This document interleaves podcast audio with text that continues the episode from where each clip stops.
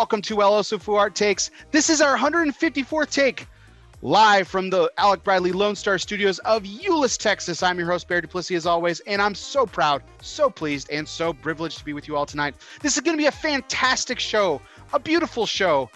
Even though both of our teams lost today, we are going to celebrate the victory of being together tonight. It's going to be a fantastic show. I'm so excited for tonight's guest. I've been waiting for this show for a while now. But before we get to the honor of introductions, we do have to thank the people that make this show possible. And that, of course, is our sponsors. And tonight's show is sponsored by Drew Estate.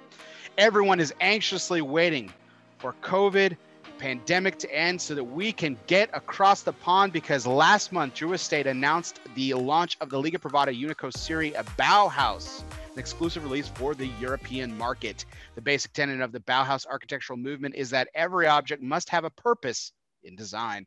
The new Liga Privada uh, Bauhaus Short Robusto pays extra attention to leaf placement within the cigar, intentionally designed to take the European aficionado through a newly curated experience. Bauhaus is a short Robusto that is wrapped in a rich, earthy Connecticut broadleaf cap. Includes a bold Brazilian binder and is completed using fill-in tobaccos from Honduras and Nicaragua. The Liga Privada Unico Serie Bauhaus is packaged in an elegant blue 12-count box with gold embossing. Everyone is anxiously waiting for COVID to end so they can get across the pond and get the Bauhaus today. If you got any connections over there, make sure you check it out because they won't last long. Tonight's show is also sponsored by Oveja Negra Brands, four unique companies who share a passion to provide innovative cigars for the next generation of cigar enthusiasts. Black Label Trading Company, Blackwork Studio, Dissonant, and Emilio are combining premium tobaccos with an artisanal touch. Oveja Negra, where art and tobacco collide. Join the flock. Visit ovejanegracigars.com to learn more. And welcome, everyone. This is our 154th take. I can't believe we're already in 154. It just seems like it was 150 just a couple days ago. Uh, but I am pleased to welcome tonight's guest is sponsored by United Cigar. Smoke one today and start living united. Mr. Joshua Habursky of the Premium Cigar Association. And Joshua, how we doing tonight? Doing wonderful, Bear. Thank you for having me on. I saw your list of all the guests that you had in January, and I'm like, I'm just proud to be in the mix with all of the the greats of the industry. And uh, really appreciate the, the work that you do and the information that you get across to cigar enthusiasts and the industry at large. Well, I, I appreciate I appreciate that, uh, Josh. You know, it's it's you know it's funny you say that because like I you know I do that post every you know every few weeks or whatever where I'm listing off the guests that I'm going to be having on for the next few weeks and stuff. And it's funny that you say that because as I'm listing those and I'm typing that up and building that that piece, I always say to myself, I'm like, man, I'm just I'm just I'm just pleased to be a part of this myself. You know, it's I I get to talk to great people like yourself uh, that are doing great things in this industry, and it, it just uh, it it means it means a lot to me. It's something that I just really enjoy, and my audience truly enjoys too, because we just have uh, we have a great time on the show, and we really kind of we share a lot of things that a lot of I, I feel like a lot of people just don't know about uh, about these folks that I happen to bring on. So, including yourself. So, I'm I'm pleased that you could join us tonight. Yeah, perfect balance, informative, entertaining. Um, I, have also been looking forward to this uh, discussion and getting some information out there and talking about uh, some some new projects that we have going on. And in any interview that I do, I always like to throw a little bit of stuff that's unannounced in there. So we'll see if we can uh, get some information out there for folks certainly excited. Uh, I think we've got some of your kin in the chat. I've seen some. I'm seeing some Haburskys flying through the through the through the chat here today. So you got a good, strong following in Erie, Pennsylvania. So. I uh, I'm always reminded. I Got to be uh, uh, before we kind of start about talking about what we're smoking, and I'm sh- uh, and I apologize. I'm sure you get this all the time. Uh, but I mean, maybe not all the time. It's not like that well known of a film. Um, but I absolutely loved it when I was a kid growing up. Um, you know Tom Hanks did that uh, that that movie uh, that thing you do, mm-hmm. uh, where the band was based out of Erie, Pennsylvania. Um, so I, I, I whenever I think of Erie, Pennsylvania, I always think of that movie, and I I just I love that film. So uh, what was it? What was it like growing? I mean, because you grew up in Erie, correct? Yep, grew up in Erie. My family, my parents are still there. I go back for for the holidays. Um, you know, you kind of gravitate towards Buffalo, Cleveland, or Pittsburgh, everyone kind of, you know, has a central base, you know, where the main airport is, where your sports teams are, where there's a downtown.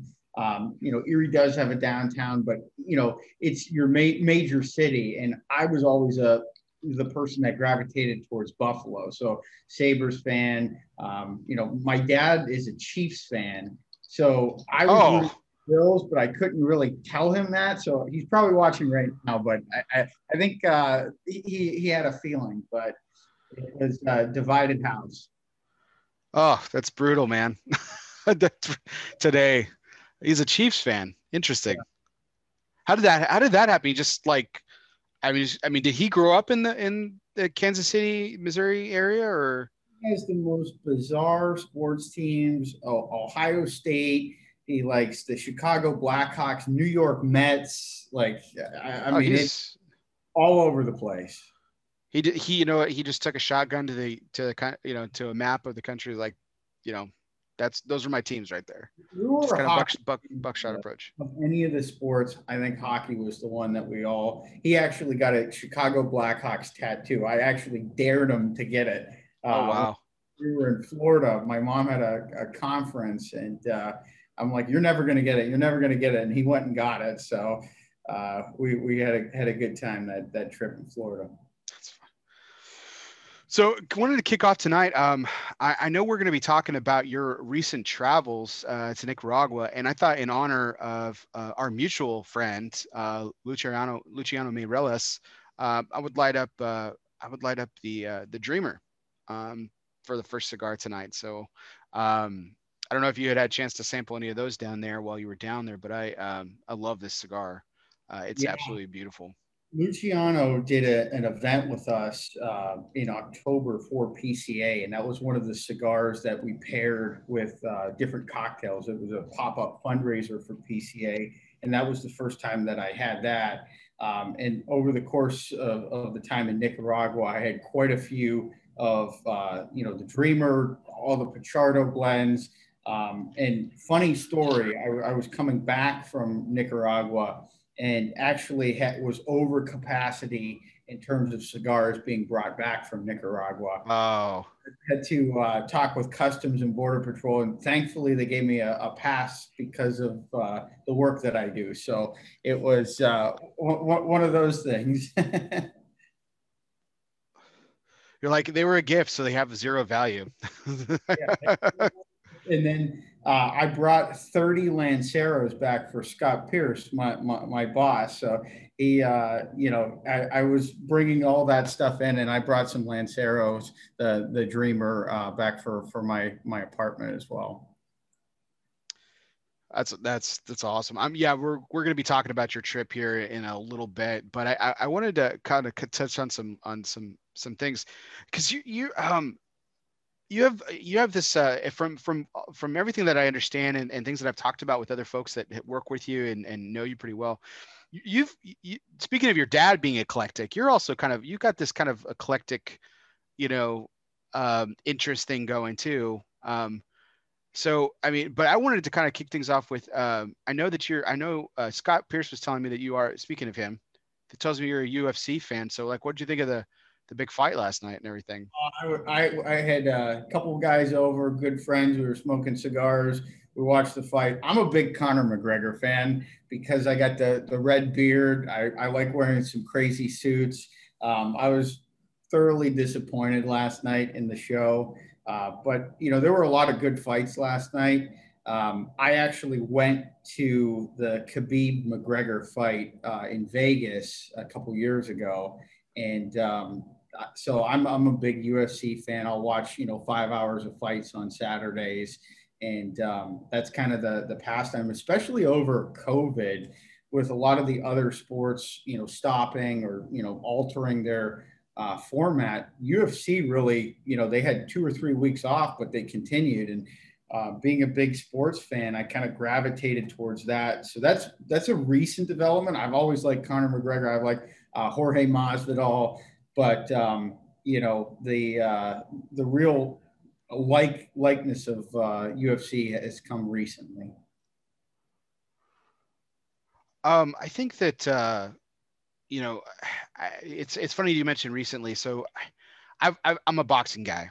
I've always been a boxing guy. I mean, ever since I was younger. I mean, I and and I'm also a big history person. So like like some of the uh, you know like when I when I think about like some of the like when people always ask me like, hey, what's your favorite athlete? Like I choose I tend to choose like athletes that were around like when before I was born. Um, and you know, so like Muhammad Ali is like one of, is like my favorite boxer, and uh, I mean, but uh, I, I've kind of just like I said, I just kind of gravitate towards boxing. I've always kind of loved it, and um, and so when UFC came around, I, I, I wasn't like one of those people that was like real negative Nancy on it. Like, I just, I don't know. I just, I found boxing to be a lot more, at the time, just a lot more, um, a lot more strategic involved, a lot more strategy involved, because uh, you could only use, you could only use your fists, right? And but there was so much more to it. And you know, I'm like UFC. Well, if it's no holds barred, you know, it's kind of like you know where's the where's the art kind of thing was kind of my my uh my but i, I gotta tell you um i I, I started getting into it, you know, before we shut down with COVID, I, we started watching it a lot at the cigar shop that I work at. And a lot of the other guys were into it and they were kind of talking to, they were talking to me, talking me through everything. Like, and, and, it, and I, I got, I got into it. I really did. I got to be honest. And it was, it's, it's, it's kind of been fun to watch because like you said, it's like the one thing that hasn't really gotten interrupted too much and uh, it's been it's it's really fascinating to watch. It really is. Yeah, absolutely. I enjoyed it. I had you know quite a few cigars and tacos, and uh, we'll get into that a little bit too. You, speaking of eclectic tastes and stuff like that, um, that's my my other you know passion is is food and you know last year got into the restaurant industry as a, a partner and have two taco and tequila bars in Virginia. Taco Rock, right? Yeah, Taco Rock. Okay, yeah. So I I, I saw that, and uh, I mean, I don't want to get you in trouble here, Josh. How do you get away with the the the, the Crunchwrap Supreme thing that you guys are doing? I mean, yours looks totally better than the original. I'm just saying. I, will tell you what, the, the menu is insane. There's 20 different types of tacos. You got uh, General Tso's chicken uh, tacos. You got a birria with consomme sauce. Um, but honestly, when I go there, I order the Cuban sandwich. I, I don't know what it is, but pretty much Cuban sandwich every single time. And um, it's a it's a cool concept. I had a lot of friends that were in the restaurant industry, and um, you know, got in as a, a, small minority partner last year, and uh, we just opened up our, our second location in Alexandria, and you know, looking for uh, a third location, you know, potentially in the Fairfax Tysons area. Uh, but it's been great. I, and to me, you know, as a silent partner, I, I kind of get involved as, as, involved as I want to be involved in, um, but it's not like, you know, time consuming whatsoever. But, you know, in my role with PCA, dealing with brick and mortar small businesses um, constantly, I learned a lot of different things and have a new perspective from that in what our average member has to deal with um, and, and, you know keeping payroll having employees thing, things like that. And i have the utmost respect for you know small business owners across the board and, and all of the stuff that they deal with even before covid but especially during this time. So it's i mean it sounds like you know, I mean, obviously a partner, you're, you're, you know, you're, it's a business venture, you're, you know, you've got returns and all that other stuff, but it, it sounds like you get to have fun with it though. Yeah. I, I mean, I'm involved now in, in everything that I'm truly passionate about. Um, you know, uh, in any investments or any involvement of time. Um, I originally set out to be a political science professor. That's what I wanted to do and got into lobbying because I wanted to learn how to teach about you know political science and the political process and um, you know have the best of both worlds. I teach as an adjunct now for George Washington University, taught for uh, West Virginia University and Heidelberg University before that. But um, you know, I, I my focus, I'm 100% focused on the cigar industry. But in all of my passions and free time, it's things that I enjoy, things that pair well, and things that have some type of connection um, to an overall understanding of government relations. And you know, I tell folks I have my dream job, and that's the anchor of who I am. When I, I want people to think in Washington and on Capitol Hill, when they think of you know premium cigars, they think of of what we do as an association, but also the conversations, the bipartisan discussions, bringing people together.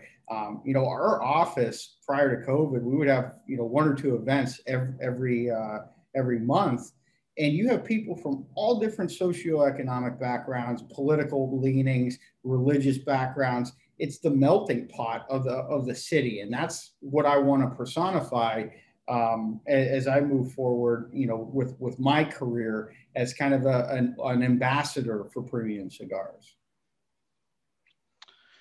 Yeah, I mean, we're going to get into your your work here in a little bit um, because I mean, what a I mean, 2020 notwithstanding, um, but uh, I mean, it was quite a it was quite a roller coaster of a year for for PCA, and and and uh, so you're actually on you're you're about 18 months into the job, right? So you, have got you're almost at you're hitting your almost your two month your two month your two year mark here in just a couple of months in April.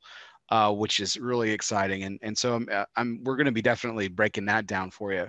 But um, before we do that, I w- kind of want to get into uh, we actually are going to get into it, but I, I want to uh, bring up one last thing, uh, and I think I, I, I have to because I, I I get excited when someone shares like some of the same passions that I do, as obscure as it is.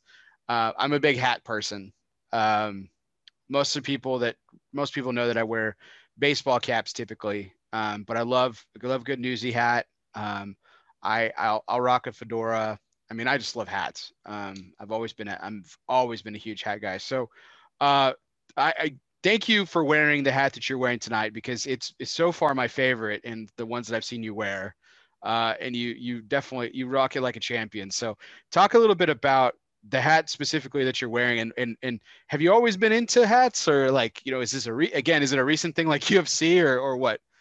No, definitely. I've always been into hats. I always like the old school, you know, 70s, 80s style. You know, when you watch a Robert De Niro mafia movie or Al Pacino, like the style of that um, with suits, the pinstripe.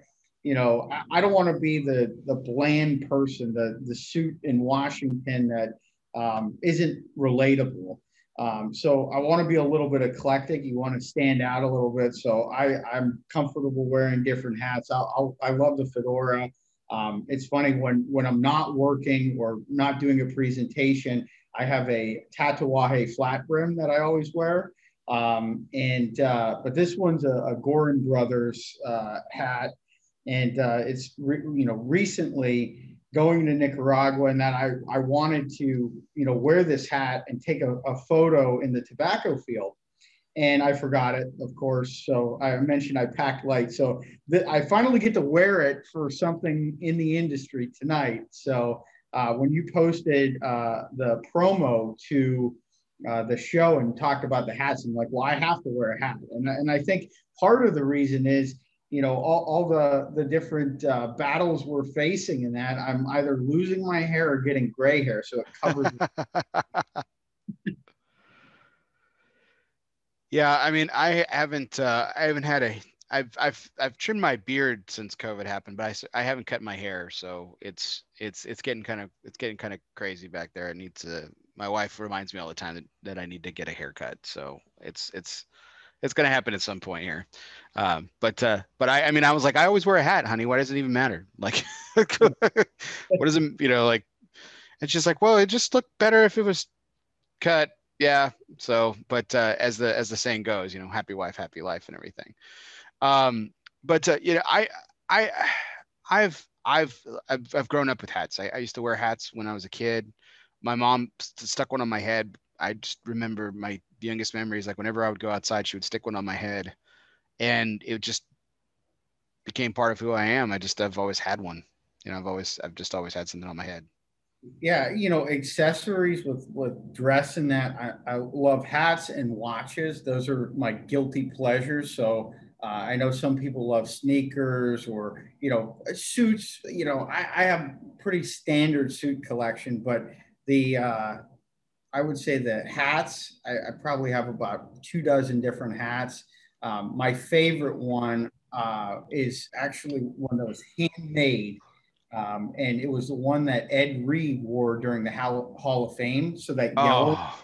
in that picture, I ordered that one. I should should should have wore that uh, tonight, but that's my absolute favorite hat. Oh, that's I love that hat. I love that outfit, and there there there's a gentleman that I would really love to sit down and chat with. Um, I mean, he, I, you know, for you know, for that run um, that he had with the the Hall of Fame, and he was just making a lot of public appearances and stuff. And he was just very natural. Very he's he's very nat he was very natural. He's very charismatic, and he eh, eh, like he had the cigar with him everywhere he went, and he was just he was very unapologetic about it. Um, and you know for the i mean for an overwhelming most part i don't think i ever saw a negative comment about it. For for a time for the time that we are living in there was no there was nothing negative about it. No one said anything about ed reed and the cigar. They didn't say you know like oh what a terrible influence he's being on younger killed you know kids or or not, none of that. It was you know and I, I think i think that's a that's something to that's something to celebrate. You know he's able to kind of you know, be his own person, his love of cigars.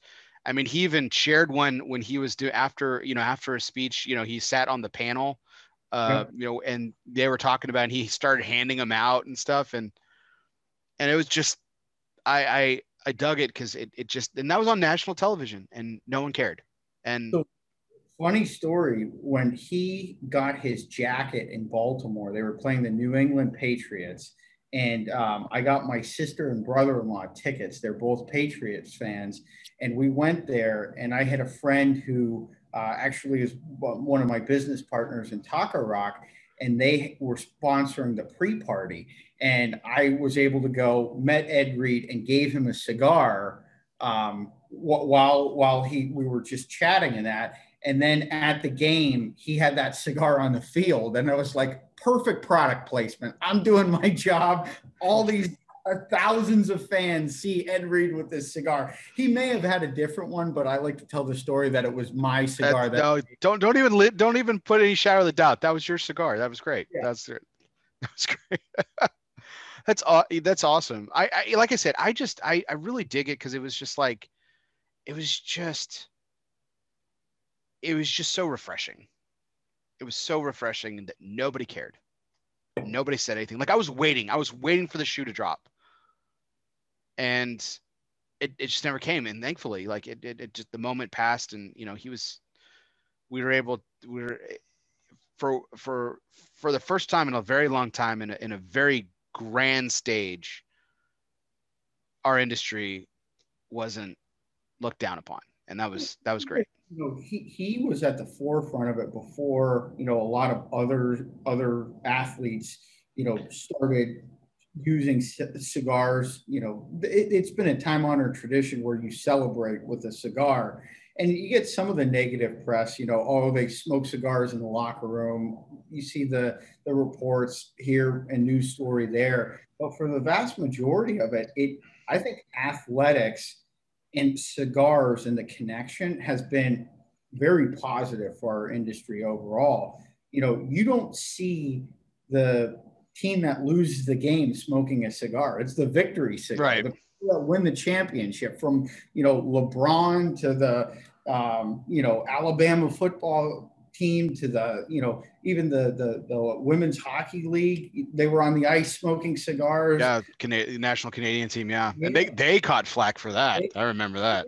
flack for it. But you know people that are at the the prime of athleticism and sports and at the top of their industry they can sit back celebrate and they're legal adults enjoying a legal product and you know, I think a lot of times it's a conversation piece. You know, we're constantly, and we talked about it a little bit before, constantly educating policymakers about what a cigar is and what a cigar isn't.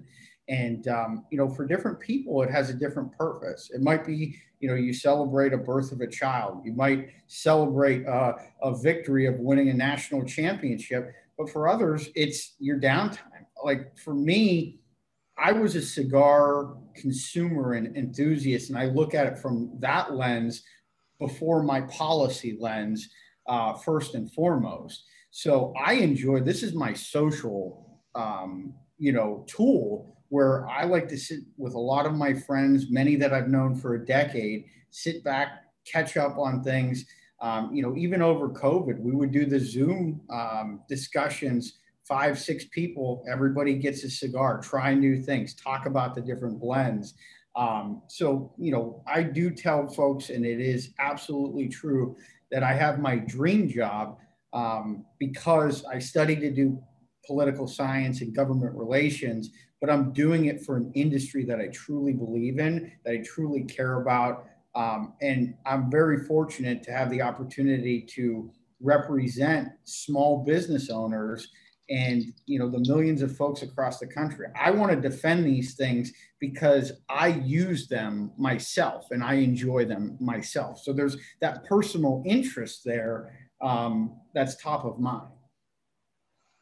Indeed, I want to I want to put a pin in that uh, that point about uh, education because uh, that's obviously going to come up in uh, tonight's major point. And so, uh, as always, uh, our major point is brought to you by uh, Baracoa Cigars. Baracoa is back, getting ready for the relaunch of the Voyage in early February. That's just one week away, guys. I cannot wait for the cigar to come back. It's been over three years, but now with a revamped blend coming out of one of the hottest factories in the industry, Danny Vasquez promised if you like the original blend, you're going to love the relaunch. Stay tuned for more details for how you can enjoy the Voyage. And remember, never settled. Baracoa Cigar Company. So Josh, tonight's major point, I, I want to kind of focus on a, a, kind of a piecemeal together of your career mixed with mixed with the past year uh, of PCA here. Um, I, so I want to kind of start from the very beginning in your in terms of your career here. And it's if, like I said before, it's this uh, be, when we were talking in the green room before the show launched. It's a very broad brush here, but I want to kind of do my best to kind of paint it. Grassroots is your area of expertise. Now that's a very broad subject. So why grassroots? What drew you? You said you wanted to be a political science professor. What drew you to grassroots specifically when you were doing this kind of like study in order to share that experience with your students? Yeah, so I'll tell you what, it, it's kind of a, a, a odd career path. You know, most lobbyists will do you know several years on Capitol Hill. I interned for a congressman way back when, um, but you know my career path started in grassroots, and it was my barrier or my point of entry into government relations. Uh, when I graduated from Georgetown with my master's, I had, um, you know, been working in public affairs and, and had a part-time job for the DC government, basically just trying to pay for rent and, you know, live in this city. Um, and I knew I wanted to go into government relations.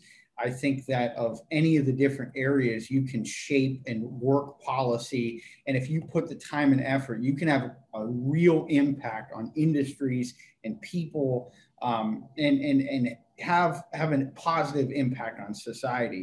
So I got my first job in grassroots for the American Motorcyclists Association, uh, representing um, motorcycle enthusiasts on highway and off high. So the motocross, the I got to go to the Monster Energy, another very cool job. Um, and uh, but I was never a motorcycle enthusiast. Uh, so did that for a stint, and then went actually for a year uh, in public health and worked for the American Diabetes Association. Um, and um, you know, I my uncle had passed away from from diabetes, and that was a, a passion project. I had an opportunity. Um, actually, the gentleman who I co-teach uh, a class at George Washington was my boss there, uh, and he brought me over for for for a year. And then where I really gained my stripes in, in grassroots along the way um, I went over to the Independent Community Bankers of America and financial services. And this was towards the beginning of the Trump administration, where they did a lot of financial rollbacks. And we were successful. Um, you know, I, I, was there for three and a half years. And in that time, uh, got some major wins and really had the, the pick of where I wanted to go. I had started a, a nonprofit um, and done a ton of speaking engagements and presentations and, and writings on grassroots. So, you know, wrote ebooks, uh, was a contributing editor for Campaigns and Elections magazine, The Hill. So my voice was out there in that grassroots space. Um, and along the way, I uh, befriended Dan Trope, uh, who uh, is a, still a good friend of mine, um, who was the director of federal affairs at IPCPR. And um, they they didn't have a grassroots program, and I I'm like Dan, I want to do this. I want to help build a grassroots program for IPCPR. So I presented to Dan and Scott, um, and we built Cigar Action actually before um, I came on board full time at PCA. So I was a consultant working part time for the association for a year before I ended up when when Dan left. Um, I, will tell you what I think I've lobbied the most to get that job. That was the the toughest period of time because that was my passion. I knew my dream job was right in front of me, um, and I actually had a trip to the Dominican Republic while they were deciding it. And it was the worst trip ever because I kept looking at my phone. I was waiting for Scott to text me or email me, like, oh, I wanted to know who got the job. And um, I was so thankful to get that news and, you know, be able to continue to build Cigar Action and the grassroots program, but also, you know, go through the issue set and do direct lobbying. I did some direct lobbying with ICBA but this was, um, you know, the major role to lead a program um, of, of my own. And I, have been very grateful for, for that opportunity. And the, um, I interviewed with, with all of the folks on the, the PCA IPCPR board.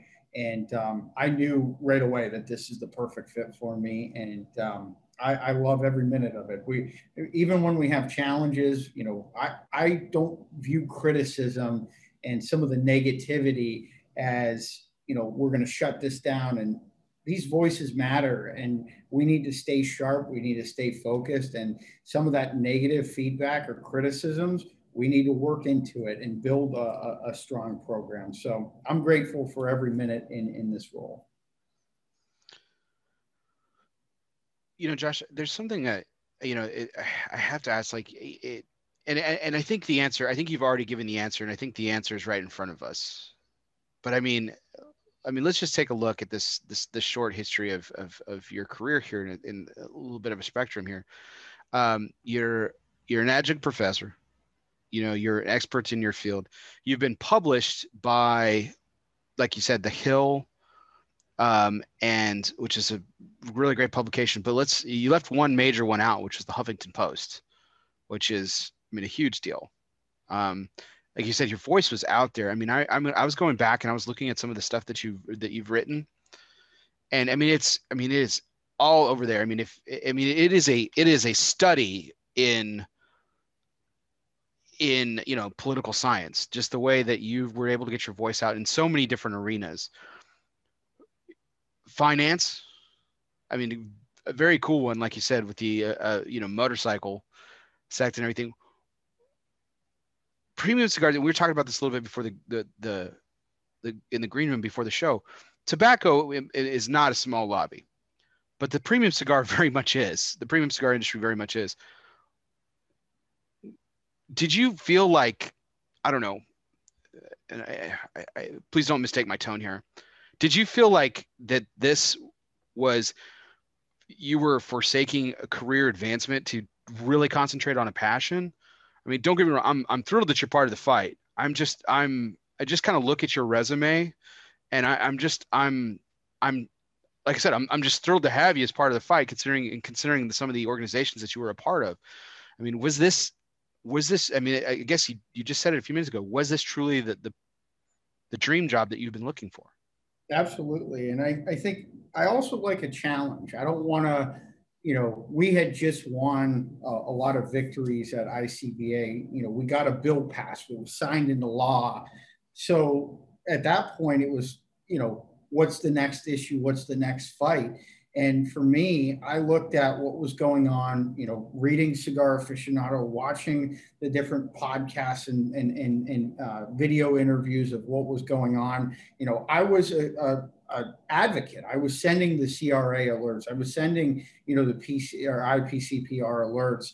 And, um, you know, I saw the opportunity and also the challenge of, you know, the FDA's coming down, Congress is coming down we need to get this organized and, and fortified and, and make sure that we build our defenses up. And, you know, I, I, I saw the opportunities and there were some definite fights that had upcoming deadlines, you know, substantial equivalence, the warning labels and the, you know, the work that the courts have done.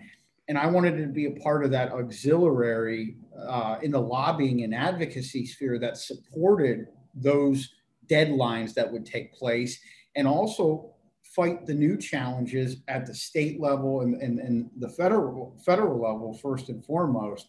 So, you know, you had those conversations, the national conversation, if you recall about a year ago, was youth access to tobacco. Mm-hmm. And as you and I both know, premium cigars are not consumed by youth, but get lumped in uh, to all the other tobacco products. So I wanted to be the voice out there. And, you know, I leveraged some of those communications tools in the publications, you know, Huffington Post, Bloomberg, you name it. Um, and there was a piece that I did, and maybe it wasn't the, the best for, for my long term career uh, that I did for Roll Call that called the public health groups out and said, you know, you're raising money off of a fear campaign about youth access to tobacco and going after all products and painting a wide brush.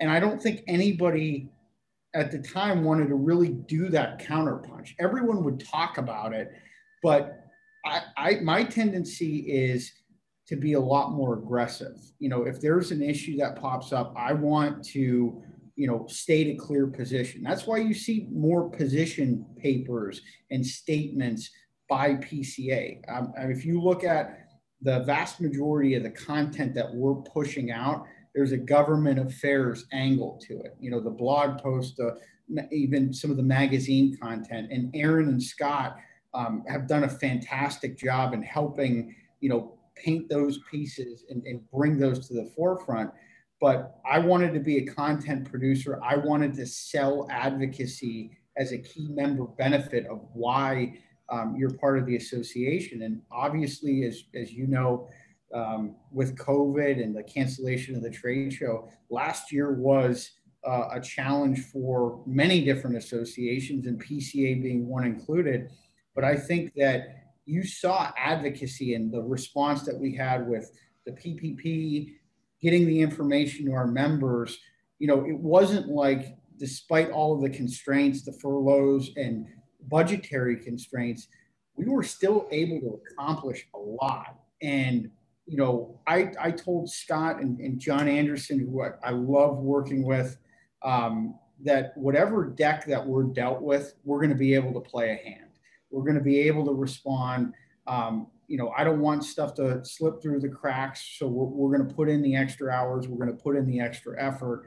And, um, you know, that that's kind of been the North Star or the guiding light of our program is that um, if you're a PCA member, you're going to be defended in the halls of Congress and your state le- state legislatures, and we're going to make you aware of things. We key up legislation and then the grassroots component, the advocacy, the retailers, manufacturers, and consumers, they're the essential ingredient. If we lose a battle, it's going to be because we're not organized together, working together, professional staff plus grassroots. This is why if anyone that's anyone in my audience doesn't know who you are, or what your role is, this is why everyone should be excited about your position uh, now coming almost into its second year with PCA. Uh, because of your expertise in grassroots, because this has one of been my biggest criticisms of the industry, is that mobiliz- our mobilization has been really lacking, and I think that, and I and I can and I can say this honestly, just not because you're sitting in front of me, but I can say this honestly that has been uh, while I still have some issues with some of it, um, nothing's ever perfect, but I can say that it's been drastically improved uh, with the team of you and Scott and the board of directors now. It's, it's and I think you've been I, I think you've been the linchpin in that because of your background in mobilizing the uh, the grassroots campaign. And it all started. You weren't even part of the group yet. And you like you just told me. I, I had no idea that uh, CigarAction.org was was it was your brainchild. Um, and that's something that so talk to me a little, bit about this because there was some confusion at the very beginning when it was launched, at least from my perspective, and I think maybe collectively as well. You know, we have CRA, um, and then we have Cigar Action. What what what are the differences, or is it just a collective effort that you are now working together, or you know, why create this this separate entity from from uh, when there was already a very, you know, a pretty successful advocacy group in, in CRA. What what was the impetus of that?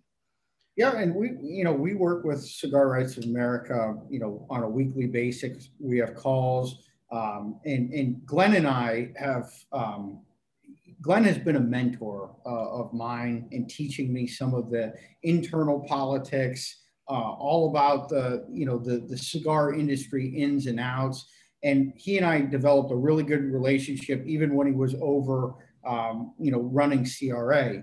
So we had a collaborative spirit you know from from the very beginning. We still do, and we kind of divide and conquer with Cigar Action. What I wanted to do is you know the retailer is the point of entry and the point of access to a lot of consumers but we wanted to give a grassroots voice to the retailers and the employees. So, Cigar Action, you will find all of the different advocacy information, federal, state, policy resolutions, you know, tips and tricks for retailers to use grassroots tools. Um, but the messages themselves that are sent to elected officials, they're drafted in a way as it's coming from a retailer or an employee. And then we also have the, the second level of the consumer if they want to share and have a iPad at their cash register and say, you know, sign this petition. Um, so, you know, there, there's some duplicative efforts with uh, the work that CRA does, but our central focus has always been retailers. Um, I, I think that in terms of ease of access, it always is great to have a one-stop shop and that's why for some of our larger campaigns, you may see messages that are manufacturer, retailer, and consumer. So we want everybody to um, be involved in it. I mean, if one of the three spokes of the wheel isn't working properly, we put ourselves at a disadvantage in those policy fights. So um, I think that the work that CRA does and the work that PCA does really complements one another. And um, you know the folks in the anti-tobacco groups and the public health groups that we face off against on many of this, these things they have organized armies. They have much more financial resources. So we really have to uh, ensure that we're doing as much as we can uh, working in tandem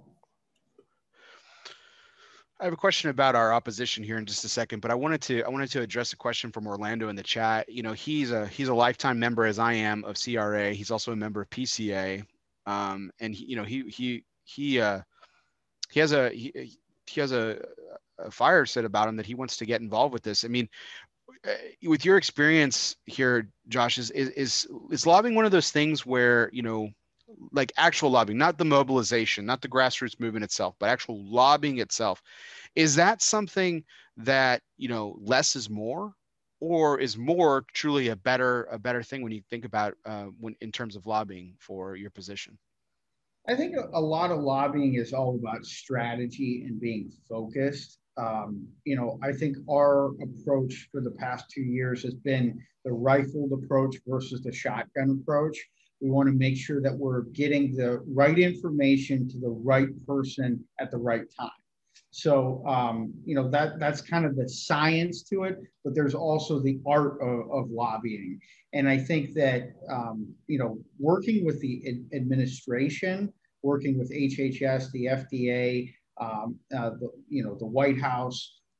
That, you know, last December was when we really did it was one day we took all one day full day and did a series of different meetings and teed it up and said you know this needs to be at the forefront. We need to you know come around and solve this issue.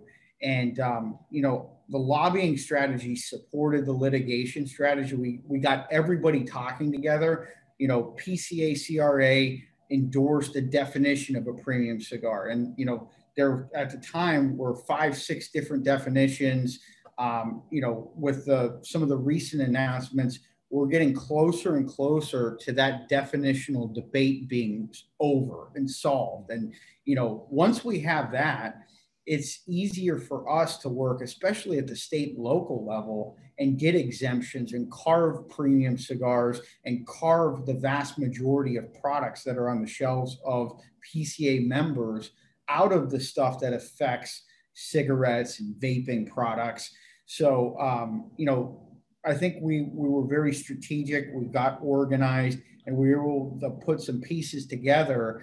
Um, and, you know, I think the first year we did over 350 meetings. That was the main educational blast. We were on the Hill. Uh, Patrick Anderson, one of our consultants, and I, some days would do back to back 12 meetings in, in, in 12 meetings, three days a week, Tuesday through Thursday and that was important of getting it out there. And you know they got sick of hearing about premium cigars. Like the white house we did over a dozen meetings and and of any of the different special interest groups you know we were there. We had a seat at the table. We were meeting with the domestic policy office. We were meeting with the higher ups.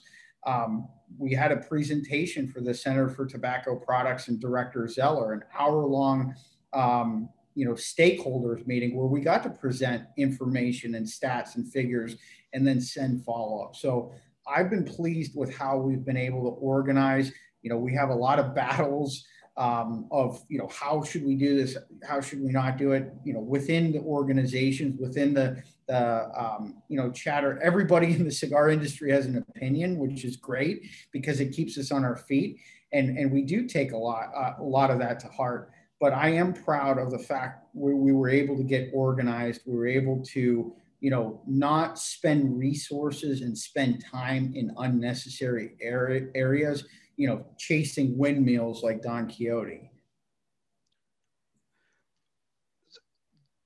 I, I still want to hit on a point about our opposition here in a second, but I want to. So you, you and I've had I've had the privilege of interviewing Scott Pearce on a number of occasions, including on this show. I've also had the privilege of interviewing Glynn Loope several times, and Glynn, Glynn and I have a, a, a I would I would say a, a, very wonderful mutual professional respect for each other. Um, even though I feel like we go at it like dogs sometimes. um, and I think it's both because we're both very passionate individuals. Um, but this, you bring up a you brought up something that it, it, to me has always been a point of interest and curiosity without necessary specifics mentioned. So you mentioned how you met with the White House. And that's a very general term. Now, you mentioned a couple of key departments there. And you said higher ups. Now, I've heard that several times. I've heard Glynn talk about that. I've heard Scott talk about it. When we talk about, when I think of, I mean, and I think I, I don't, I don't think my um, my ignorance might be speaking here, but I, I don't think I'm I'm going too out on a limb. When I hear White House and I hear higher ups, I don't necessarily think the executive itself. Like I don't think you're sitting down with president. I'm not that. I'm not that uh, that far, you know, lost. But I mean, when you say higher ups, are we talking about? Are we talking about cabinet level? Are we talking about OMB? Or like, are we talking about like what what higher ups? Like, how high does the do these meetings go? Um, to where our influence is being heard, hopefully at the executive level. And yeah. I, I, mean, at the director level, at the agency head level, um, definitely. I mean, we we have a, a seat at the table. Um, you know, their OMB and uh, the Office of Domestic Policy, uh, Domestic Policy Council, the Office of um, the White House Counsel. We were in routine meetings. They had a working group on the issue of premium cigars. That's how high it went. Is within the White House, there were three different divisions that were meeting on a biweekly basis for a while on the issue of premium cigars. So that was a huge achievement. Um, and we also work with our congressional allies.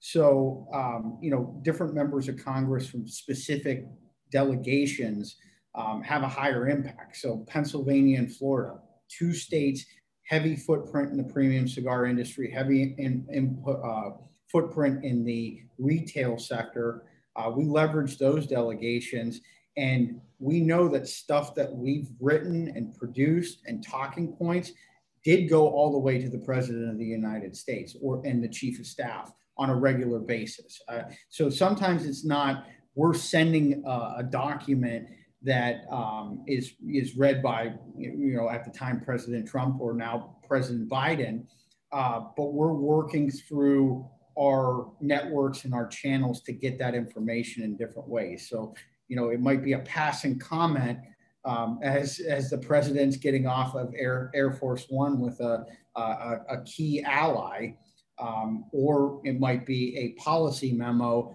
that uh, several divisions are coming together and and um, you know researching this this idea. You know, I've heard a lot about Pennsylvania being involved and Florida obviously being involved, but even like, uh, you know, you were an adjunct professor at West Virginia and so even the senator uh, Joe Manchin uh, from uh, from that state has been an advocate for our industry as well. But I don't hear a lot about Connecticut. Is there a reason why? Uh, is it just that the, because the footprint is so much larger in the state of Florida, and Pennsylvania kind of follows suit with that, or is there another reason why con- we don't hear Connecticut as often in, is being involved in uh, in our fight?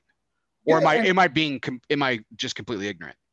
I, I think you're right. I think that the um, delegation in Connecticut hasn't been as active on the issues as they could be.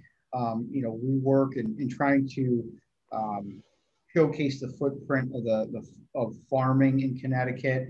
I think it's been a, a, an avenue that um, we've pursued. Um, you know, getting Democratic champions like Joe Manchin um, on board is obviously a priority right now. Um, I think that you know with the Senate flipping, we um, we have to make a concerted effort, uh, even more so. We're bipartisan um, trade group. We're a bipartisan industry. You know, there are Democrats that are great on our issues. There are Republicans that are great on our issues, and and vice versa. Some of them are are, are terrible on our issues. Mm-hmm. but I think that education side of things, like I mean, I can tell you this We've had staff members from Senator Durbin, who I think is probably the toughest advocate for um, things that run contrary to our, our positions. We've had his staff at events learning about premium cigars. So, you know, we're not going to stop our outreach with anyone. You know, we plan on getting information out there to any congressional office that will listen to us and we don't see red, we don't see blue. We see the premium cigars. We're the party of premium cigars. So um, you know that that's going to continue and, and, really be exacerbated right now with the divided government. Um, you know we have to go and, and meet with the new um, leadership, especially in the White House, Domestic Policy Council, Office of the the Counsel, um, as well as you know a lot of the FDA for the most part, other than the commissioner and the top few positions, those are career positions, so they're, they'll carry over. We had a great relationship with the Office of Communications for uh, the FDA and the Center for Tobacco Products. They, I actually spent some time um, with with their director at TP I, when I was speaking out there last year, and um, you know talked a lot about the distinction of different products. Um, so they get it. And, and of any of the issues that intrigue them the most, it's this issue because as small of an industry as we are, we we definitely fight way above our weight class. And there, you know, times where we don't win, but we're fairly organized and fairly influential considering that there's only a handful of people really working on these issues we're going to talk about our, our, some of our great victories in 2020 here in just a minute, but I wanted to focus on two points here. Um, so and I want to go back to our opposition. So, uh, as as everyone, as our audience knows, I um, I work with uh, William Cooper on Cigar Coop Primetime Special Edition, and we have we have an open invitation um, to the director of Tobacco Free Kids, Matthew Myers, to come and sit down with us at any point. We would love the opportunity to interview him. We'll give him an an honest an honest and and, and you know an honest and fair effort to you know to have a discussion about you know our you know our obviously opposing views. Um, but that's that's something that I would uh, I relish the chance at. I'm, I'm, interested. Have you run into that organization much? Have you have you had any direct contact with uh, uh, with uh, Mr. Myers or you know or any of these other anti-tobacco lobbies? And what has been what's that what's that I don't want to say confrontation, but what's that discussion been like? Yeah, I mean it's it's very cordial. You run into a lot of people from the different organizations. I know a lot of folks at the American Heart Association, which um, I think in in some cases is, is the toughest. Um, they do a lot of great research um, in, in going after diseases, and same thing with the American Cancer Society. They have admirable missions when it comes to the, the research side and curing diseases but um, you know, on the advocacy side, I think that they're a little misguided.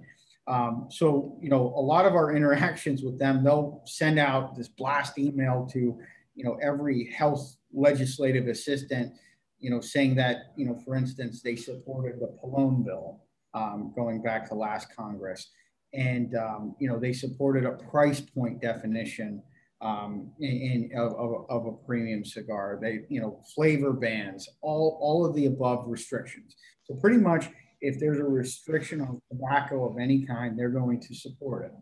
Um, so we push back against that. And um, one of the things that I love to do, and we actually just did it this weekend for a state level issue, is we get their talking points, we see it, and we do a myth versus fact. I will take the, the information that they have and debunk it. And we'll send that out. You can find it publicly available on our website. You can see it, you know, the congressional offices get it. So um, we're not giving them a free pass because they do some admirable work, um, you know, in, in the research side.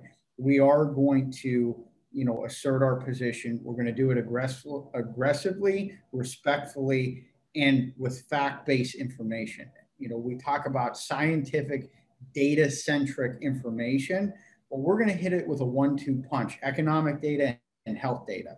All of the path study information is on our side. Everything that has been produced thus far by the National Institute of Health, Food and Drug Administration has supported the position of the uniqueness of premium cigars and that we shouldn't be regulated in the same way uh, as these other products. I, I think it is I, you know, I it, it's really great to hear that you are. I mean, going head to head with. I mean, these are some major, major lobbies that we're talking about.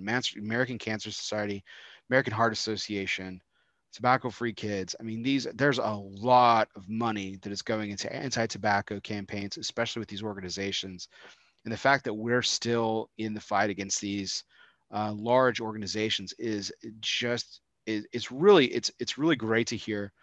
Um, but to that point about education, you know, you, you had mentioned you've mentioned this a couple times already tonight, and I heard this in your your recent discussion with Scott Pearce on uh, you guys you guys do this great show on on the PCA page where you you uh, come together for these chats and everything and have these great educational spots where you kind of talk about what you know current efforts and everything that's kind of going on keeping everybody as well informed as you can and then something grabbed me like it was uh, like three minutes into y'all's discussion this week this was just a couple of days ago that you and scott were talking about and you mentioned something that just really popped it caught my ear. I was like are you and i got a little frustrated not with you but i got a little frustrated because i was like i can't believe this is still going on. But you're saying that you were saying on a weekly if not almost daily basis you're having this discussion about premium cigars and you're still having to explain define and educate people on what a premium cigar is.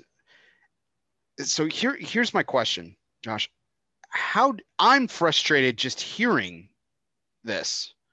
How do you not get frustrated with the fact that you seemingly like you're beating your head against the wall explaining something that is incredibly obvious uh, to I think the layman and the cigar industry itself that premium cigars are different. Yeah. You know, I think that we have to be persistent. We can't be reactionary. We can't always fight against bills. We have to be proactive and get our message out there. So, you know, there might not be a bill that we're supporting or opposing at any given time, but we need to ensure that we're the resource for members of Congress and state legislatures when a tobacco issue comes up. I want to make sure that our retailers have a relationship with their elected officials where that elected official calls them and asks them about the bill, what they think. Um, and, and that that takes time. It, it it's not going to happen overnight. Um, I mentioned year one, we did 350 plus meetings. It was exhausting. It was, um, we had no meeting where we were chased out of the office or it was confrontational. Um, you know, and even it's encouraging. We met with Senator Durbin's office. We met with uh, a lot of folks that you know could be considered anti-tobacco um, at large. But we're, we're doing a good job in getting the information out there about the distinctiveness. You know, we wanted to take time in preparation, and this is where Aaron and Scott have been instrumental in getting our talking points, developing one pagers, easy to access information that we can get across to large swaths of people, you know, at the federal and the state level. But I can tell you, you know, every once in a while, and it happened two weeks ago, where an ant or like a completely anti-tobacco bill was introduced at the state level, and the sponsor but you know we got on the phone with the sponsor because we don't want to come out and oppose something without trying to negotiate you know what have a conversation with the staff what's their current thinking? Can we achieve a policy goal? Is this the best policy solution? So you know we want to negotiate. We can't always go and oppose everything. If we everything that was anti-tobacco if we opposed uh, from the beginning our batting average would be a lot less than it is right now. So um, I, I, think that we, in that case, we negotiated and we talked with this uh, elected official, and we're going to improve the bill because they didn't even know what a premium cigar was. They they flat out said, "What what is a premium cigar?" So we got that information out there, um, and um, I, I think that you'll have that um, frequently, especially when you're talking about 50 different state legislatures with hundreds of elected officials. There's going to be outliers. Um, and, you know, some people don't want to hear what we're, what, what we're saying or they don't want to know about the industry and they're not going to actively seek that information. So we have to do a little bit more hand holding and be a little bit more, um, you know, getting that information out there as part of a concerted campaign. So, you know, I think of, of anything that we do from a staff perspective, it's education, not only lawmakers, but educating our retailers and our members to be their own advocates um, where they can go out and spread that message. Because when it comes from a retailer rather than a, a paid hired gun lobbyist, um, it's much more impactful. And that's why we want to do fly-ins. Um, we want to organize, and, and I, I, still believe the substantial equivalence rule um, in, in the court decision that discussions that John Anderson, Greg Zimmerman, uh, Rocky Patel, George Padron, and Alan Rubin, those five individuals, I think that they had the most impact of you know versus what what I do. Um, I think that their commentary in that fight led to uh, that victory, and um, they really went above and beyond, um, and were in DC fighting for this um, actively, and they did a real service to the industry. You know, we prepped them and, and got materials and talking points, but um, you know, they really crossed the finish line. They crossed the goal line that's really great to hear and those are some really i mean those are the those are the people that we want lawmakers listening to i think you i think you hit the nail on the head there josh and because these i mean i mean again uh, I, am just I'm just echoing your sentiment there. I mean, it, this directly impacts them. You know, well, you're you're certainly a part of the industry, and you you have as much at stake as as as Alan Rubin does, for example. I mean, this is his life. This is his livelihood. This is his legacy. This is his family business. This is something that you know directly affects not only his current position, but I mean, for his future generation. His two sons are now involved um, with within the industry, and it's it, it's it, it's it's great to hear that they are making they actually are making an impact on lawmakers and everything. I do want to talk about the decision uh, by Judge Mehta about the substantial equivalence here in just a little bit, but I, I uh, in in detail. But I, I this was a really great this past week. This was really great. The, the, the result of that decision came down and the FDA actually released its final rules regarding uh, substantial equivalence and PMTA um, the day before uh, President uh, Biden's inauguration. Then, but but then as and this is something that's actually typical, so I would love for you to talk about this. So we have now in a new executive in the Oval Office, and President Biden. It, this isn't meant to be taken personal. It's just apparently how things go he announces a, set, a, a freeze on all regulation. So basically, the decision that happened a day ago, which was like this was uh, this was the culmination of of all your efforts, and then now there's a freeze on all regulatory uh, on all reg on all regulation. So what does that what does that mean? Like where are we at now, Josh?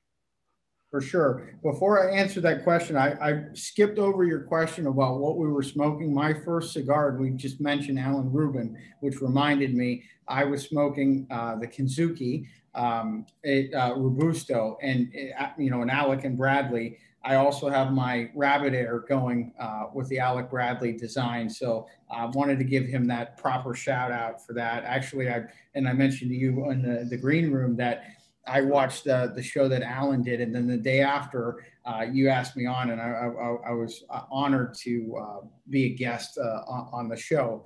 Um, in terms of the question about what transpired with the final rule and the regulatory freeze, um, you know, the final rule for us pretty much laid intact everything of Judge Mehta's decision. Um, it, it was really a punt um, by the FDA on the issue of premium cigars um, in terms of the regulatory structure. Um, you know, they're going to undergo research and collect additional comments. Um, you know, they they had, uh, I believe it was two months ago, released a RFP for research on premium cigars for a 21 month study. So that's going to happen over the course of the next year or so is they're going to undergo a study on premium cigars. Um, you know, and if it matches all of the past data, we're, we're in good shape. We, we want them to study usage patterns, access, things like that, because it debunks a lot of these myths that are purported by anti-tobacco advocates. Um, the big piece of the final rule in the substantial equivalence in PMTA that was positive was it fortified the definition of a premium cigar, which was in the draft guidance as well as Judge Mehta's decision. And it's important because it didn't have an economic quantifier, so it includes the vast majority of products that are on the shelves of um, you know PCA members as well as the, the manufacturers, um, you know, their, the vast majority of their products.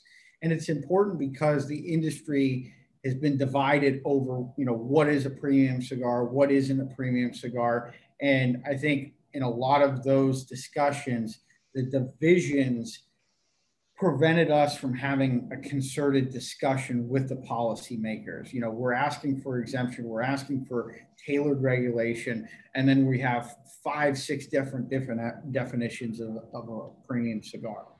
Once we get a formative definition of a premium cigar, that's where we can go to these negotiation tables at you know the state level especially and say we need to carve out for specifically premium cigars and um, you know about half of the states have a different have a definition of a premium cigar and half of them don't so we have our work cut out for us you know, once that is finally goes through. Um, in administrations, when there is a changeover, there typically is a freeze. There's nothing out of the ordinary. This was not limited to only the two rules, um, you know, with the, the Food and Drug Administration and the Center for Tobacco Products.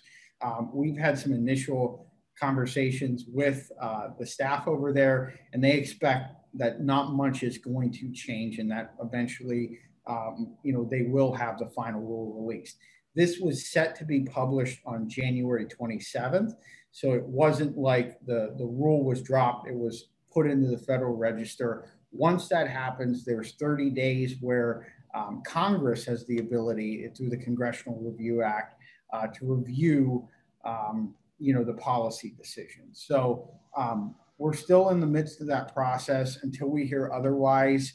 Um, you know, we, we still could have that major win of getting the definition.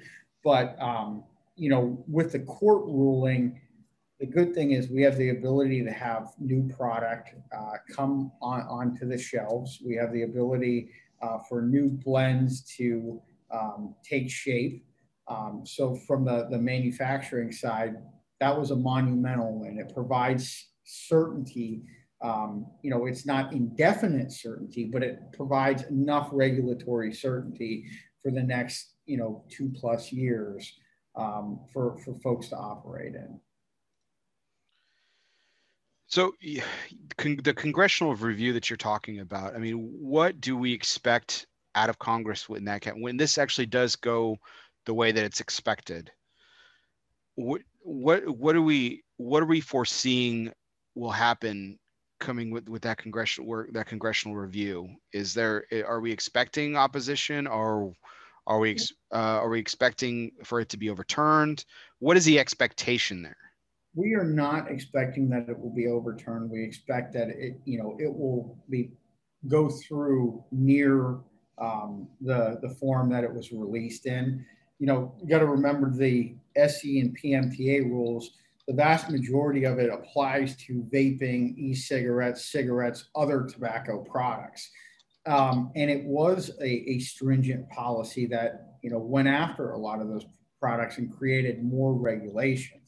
You know, we're the exception to the rule, but we're a very small piece of those two final rules. So, um, you know, it, that's what the current thinking is. Um, obviously, things could change, and I, I don't want to pontificate too much, but from all of the intel that we received so far, um, it's expected that these two final rules will, will go into effect eventually. You know, at the top of this, this this particular part of our discussion today, Josh, I was talking about how the mobile I, in in in years until recently I've found the mobilization of our movement to be to be lacking in a lot of regards. And I think that also has to do with the, the not just the stigma right? But it also I, I feel it also has to go into the, the politics of it. You know we talk about you know um, you know when when when president trump was elected in 2016 this was seen as a as a huge opportunity for the premium cigar industry because typically okay typically the the right has been more open to uh, issues concerning our industry. But as you mentioned very clearly, and I've always said that we are a bipartisan issue. We have we have we have allies on both sides of the aisle, very loud and advocate, you know, and and and passionate allies on both sides of the aisle. But I think what and and and I want to I want to bend to your your expertise here again from my layman's perspective and my non-insider look at this my concern isn't necessarily the election of uh, President Biden being a difficult position for the premium cigar industry for at least the next four years. The bigger concern from my perspective is that the Senate flipped to the left. Um, and th- because that is a body of lawmakers, you know, while, while the president can certainly issue executive orders, sign things into law, veto things, there's certainly a lot of power in there, but uh, the Senate, a body of lawmakers, being in a, on the traditional side of the aisle, which is conceived to be in opposition our, of our position, what kind of opportunities and challenges do you see, for, uh, at least for the next four years? Well, I think you know you're going to see the reintroduction of the Pallone bill, which is um, you know an anti-tobacco uh, piece of legislation. Um, but fortunately, the margins are you know razor thin in both the House and the Senate, and we do have champions um, that are Democrats that you know the uh, that bill in in discussions in the Energy and Commerce Committee that vote's going to be a lot tighter in committee um, than it was last Congress. We know that to be a fact. We know that um, in the Senate, there, you know, the appetite right now, they have a lot bigger issues to, to, to handle.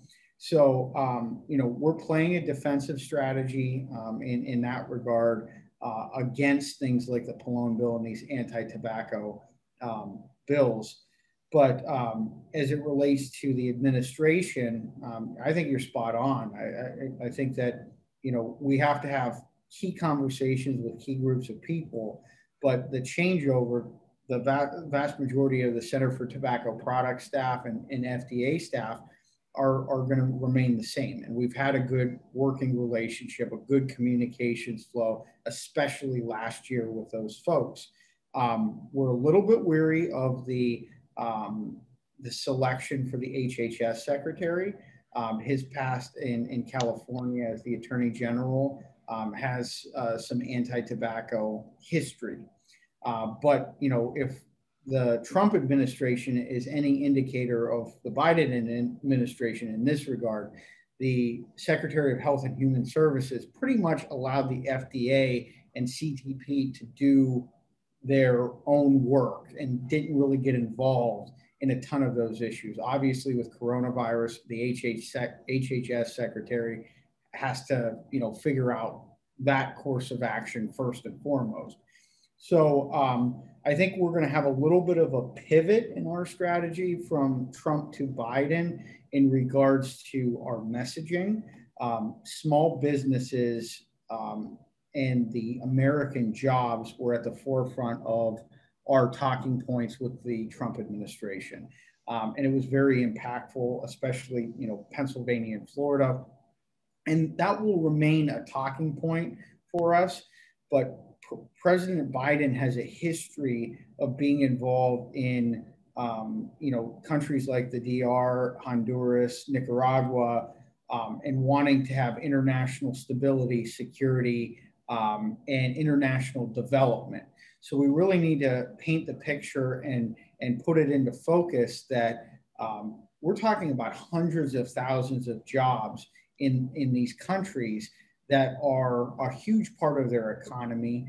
Um, you you see the issues with migration um, that, that pop up. So the national security, international development, and also the trade aspect of it you know, th- there hasn't been, to my knowledge, and this is something that we're working on actively, and this is the l- little tidbit that I've previewed in a few of the segments that we've done on PCA, but haven't really talked about it a whole lot.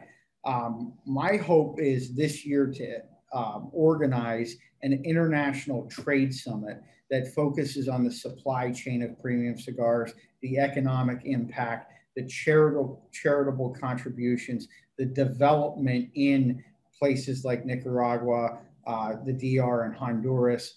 So the totality of the industry, what does that mean from a global perspective, and and putting that into focus so that you know at the end of the day, if regulations are increased in the United States, there are going to be ramifications across the globe. There are going to be issue, new issues that arise um, if those you know, the, the main uh, importer of these products, if that's restricted, what happens to those regions and those countries and the employees and the families that depend on those jobs? I think you, you, you, kind of scathed over it, but I think it's a, one of the biggest things is national security because, uh, as you mentioned, not just for President Biden's sake, but I think it should be a priority of any administration that uh, that takes over in this country. Is that you know these are these are countries particularly in the nicaraguan uh, nicaragua nicaragua and honduras where it would it would behoove the american government to promote something that had that promotes stability in that region um, because of you know because of i mean if, if history is any indicator right?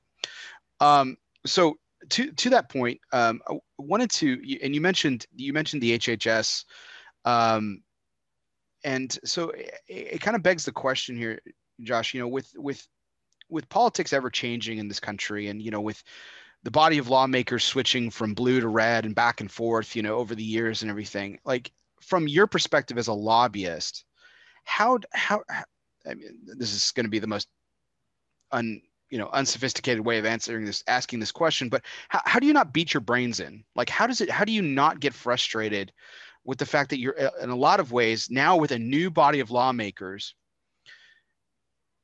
you're having to almost start from scratch. Like how how do you not get frustrated? How do we not get frustrated as a as a as a as an industry? I mean i, I really look at my my role and my job as you know part educator part cheerleader and part communicator. I need to you know educate folks as we talked about uh, before. I need to spur action. I need to get people excited about issues that are facing uh, in the challenges that we're facing it, but also do it from a positive side. You know, I look at as any challenge is also an opportunity. Um, and then, you know, in in in, in the, the the cheerleader aspect, I think is is important. You know, we have to have a, a, positive viewpoint as we tackle these challenges. You could beat your head and, and, and, get dejected about the fact that somebody doesn't know what a premium cigar is.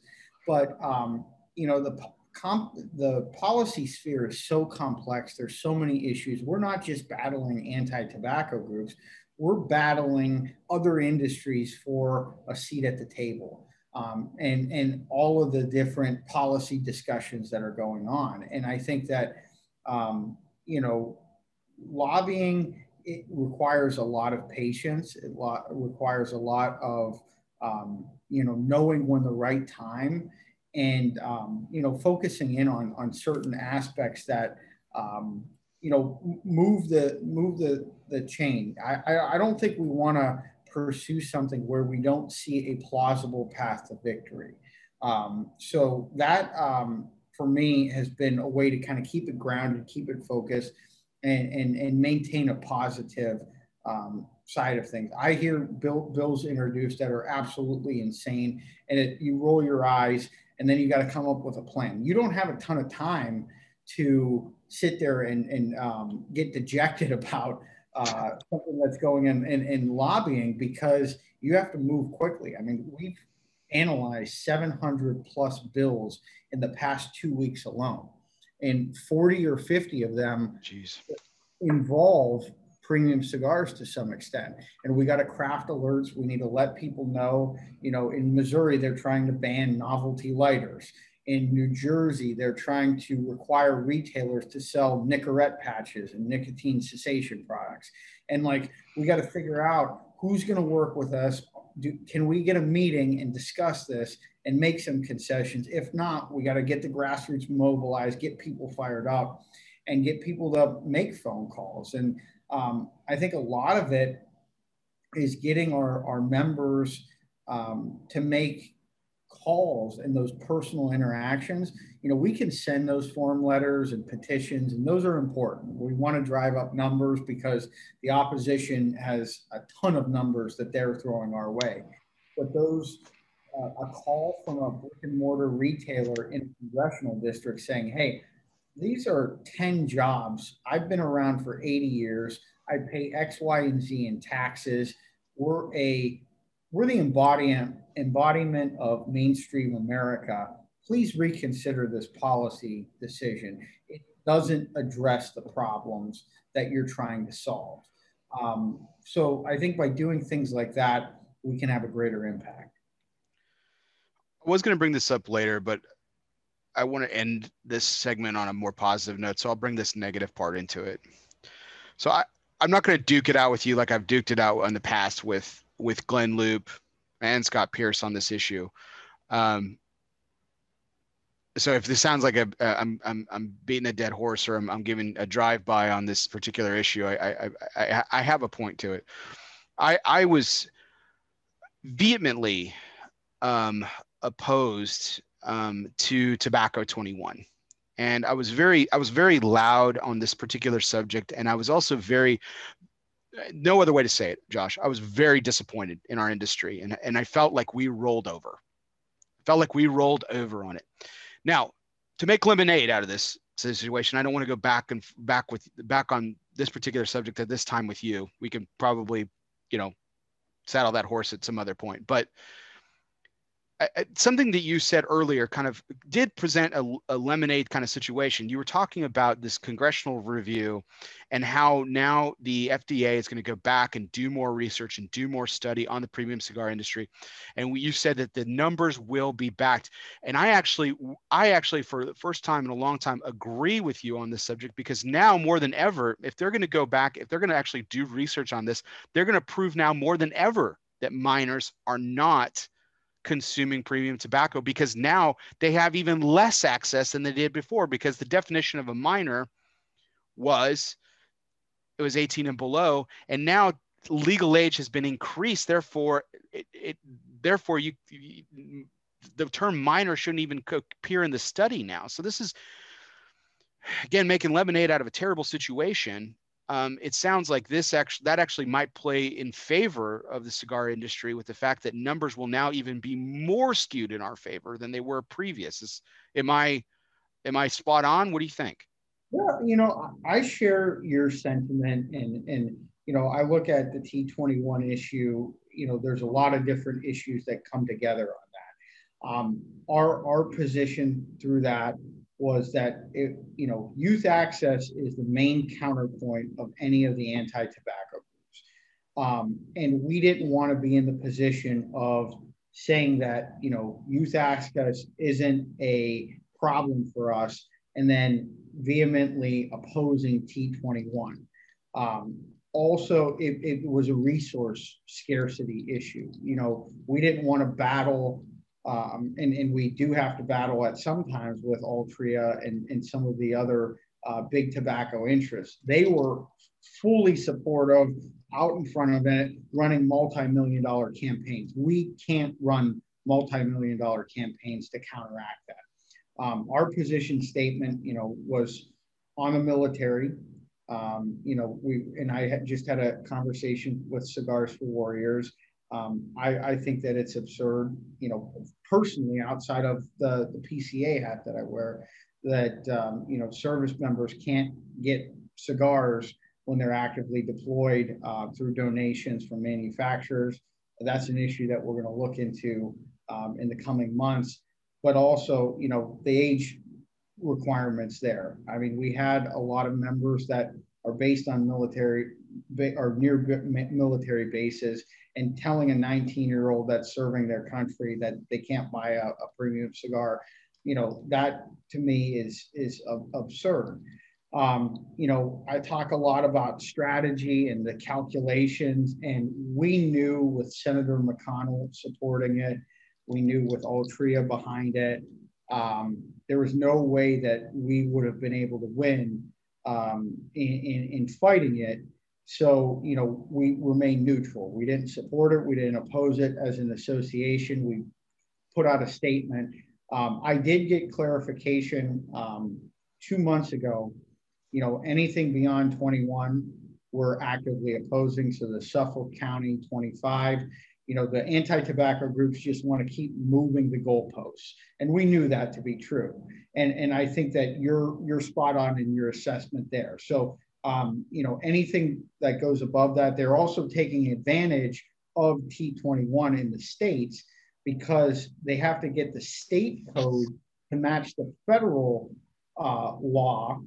And in doing so, they're they're adding a grab bag of different anti-tobacco provisions that they're putting in these state T21 bills. So we're fighting against some of those. Um, an interesting point, though, the T21 federal rule was also one of the frozen rules of the Biden administration. So that was something that was frozen. Really? That wasn't released until the tail end of the Trump administration and um, is, is technically frozen. So I'll be damned. I didn't know that. But they, the really, the FDA and the, uh, when the law was passed, they should have published the rule in the Federal Register a lot sooner. And that was an argument that we made um, when the T21, right after it passed last December. Um, we were like, well, we need to know compliance. What do we tell our retailers? What do we tell, um, you know, folks in terms of compliance? How do they adapt to this law? What's the signage? What is the um, you know, procedural steps that they have to take. And, you know, with COVID happening so quickly after that passage, it became, you know, the, the, the ins- inspections, you know, were frozen for a period of time. And um, it was it was a, a, bit of a cluster. I mean, you you had a lot of confusion there. So we were we're still trying to get clarity as it relates to T21, and we're still fighting a lot of those battles at the state level because here here are two here are two things. One's a personal story, and one's a statistic that's very alarming when you think about T21 and you think about these battles as our opposition is pushing towards greater age. 25 seems to be something that pops up now and then with the absurd age 100 that Hawaii even proposed, right? One's a personal story. When T21 came about, I was I, I, I work in retail as a lot as my audience knows, and I had to send a kid and he's a kid to me because he's younger than me. I'm 37. Okay, so anyone younger than 30, I still call kid, right? So, um, but here he's a man, 20 years old. I've known him for I had known him at the time for two years, and very loyal customer, very bright and really engaging, thirst for knowledge, um, just a just a great great individual. And I had to send him packing. I had to send him out of my door, a place that he was welcome to, yeah. not a day before. And that was soul crushing. There's no other way to say it. Second point, you brought up the military, and this is something that I've always been I, have been loud on, even though I've I've I've gotten into discussions with uh, with people in our industry about, well, you, you you can't make a military exemption because you know it, it should be an exemption for everyone, blah blah. And I was like, eh, eh, and I and I see that point of it, but let me just you brought up military, so let me share a statistic with you. This is just the U.S. Marines. Okay, say nothing of the Air Force, Coast Guard, Army, Navy. This is just U.S. Marines. Seventy percent, seventy percent of enlisted members of the United States Marine Corps are 24 years or younger. Yeah. If T25 happens, 70% of our enlisted young men and women of well, and it, and it are, begs, would not be able to enjoy a legal product it's the it begs the question too like the standardization of ages like what is what constitutes an adult? Like there are different you know age of voting age of uh, alcohol age of tobacco age of gaming like there's no standardization when it comes to what society and what government views as an adult um, and I think those inconsistencies, especially when, and I think it's a stark contrast when you look at it. Age 18, you can join, fight, and die for your country, but you can't purchase a legal product. Um, I am also fearful in the uh, T21 debate as this research goes through. We got to make sure that they don't take that group from 18 to 21 and say all of those are now youth so our there's a spike in youth access because those folks that were previously allowed to consume tobacco products are now youth. So we have to be very vigilant of these anti-tobacco groups skewing that data and taking that three-year set and showing a spike in youth access, even though it was done by you know the the legislation passed. Completely agree. Now, something else that happened in early 2020, it wasn't necessary. It was almost kind of a neutral point. Uh, it wasn't necessarily a, a, defeat, and it wasn't. It definitely wasn't necessarily a win for the premium cigar industry. And it was a proposal that then President Trump in February of 2020, so almost a year removed from this, proposed that perhaps a new agency should look over tobacco, taking that necessarily off of FDA's plate. Is and this created this created kind of a mixed reaction, I think, within the industry. They they thought that you know I think that there was a lot of frankly ignorance that this could be a this was could possibly a victory, and and and there were a few of us that were saying no, this is this is potentially I mean it could potentially be positive, but it could also be, be potentially damning when you think about it. If a new agency were to take hold of of um, regulation in the premium cigar industry that did have the resources and manpower to be able to to to regulate the uh, regulate the industry as the FDA had proposed to do initially.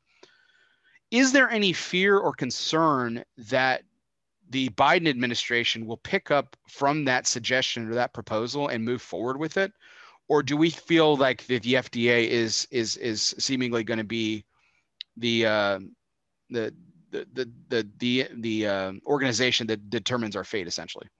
Well, there's there's always the potential for reorganization and, and changes. I will say that it's very difficult to claw back power. Um, so you know, I don't think anybody at the FDA or the Center for Tobacco Products, um, you know, would want to change what they control right now. I think from efficiency stake that the the claims that were made in the Trump administration were, were like, well, we got all of these you know, pharmaceutical, food products. The agency just controls just a vast amount of, of different territories, so to speak, in the overall, you know, regulation of human activity. Um, you know, under Biden, could it happen? Yes, but I, I mean, I, I, I don't see it. I think that there's just as many people that are advocates of that that are opposed that even within the agency itself. So, um, you know, in, in certain agencies, you have favorable regulators. Um, you know, I, I, think in the financial services sector, the National Credit Union Association, they are a favorable regulator that supports their their um, you know credit unions, and they create legislation or regulations rather that support credit unions and, and want to see them grow and, and thrive. Um, for us, whether it's FDA and CTP or an other independent agency, we're going to have our battles no matter what. Um, you know, if it was done under the Trump administration, do we think we may have been able to get some victories? Yes, but those are temporary victories. If we had that independent agency um, under a different administration, it's a bigger threat. Um, it's the system that we have now is purposely devi- designed to be slow, um, which is important because then we can have time to adapt and work through the process.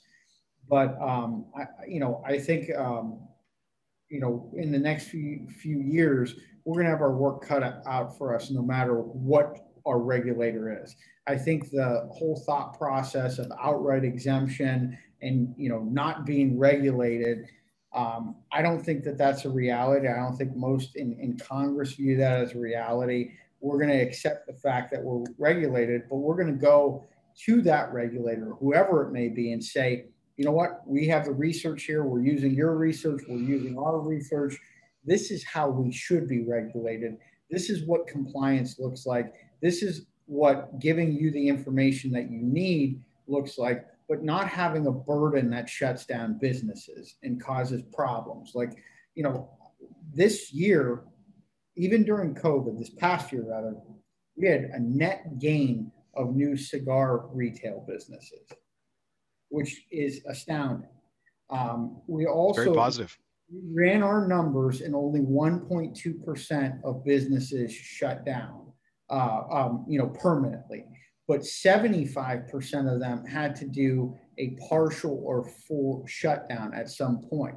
So that really speaks to the volumes of resiliency within our, you know, the premium cigar industry. So I think no matter what challenges face us from a new agency or the existing agency, we'll be able to prepare to, to meet it head on and provide those fact based scientific and economic data that um, really speaks to the uniqueness of the products that we sell. You mentioned new proprietors in 2020, and I take the opportunity to shout out, uh, you know, since you're a Bills fan, uh, Josh, uh, shout out to uh, Tommy Farrell, who uh, who uh, opened up his cigar lounge, Nickel City Cigars, there in Buffalo, New York, the day that COVID started. I mean, pretty much when shutdown started happening, he had his grand opening, and uh, he he's still alive and kicking. And he he made, he's, I mean, he hasn't made it through COVID. We're still certainly in the thick of it, um, but he has certainly proven successful in a very very turbulent year for for any a proprietor of any sort, uh, particularly in this industry. So, uh, shout out to to Tommy and the work that he's done at Nickel City, uh, as well as any uh, as well as the other uh, the other proprietors that you talk about with this net gain.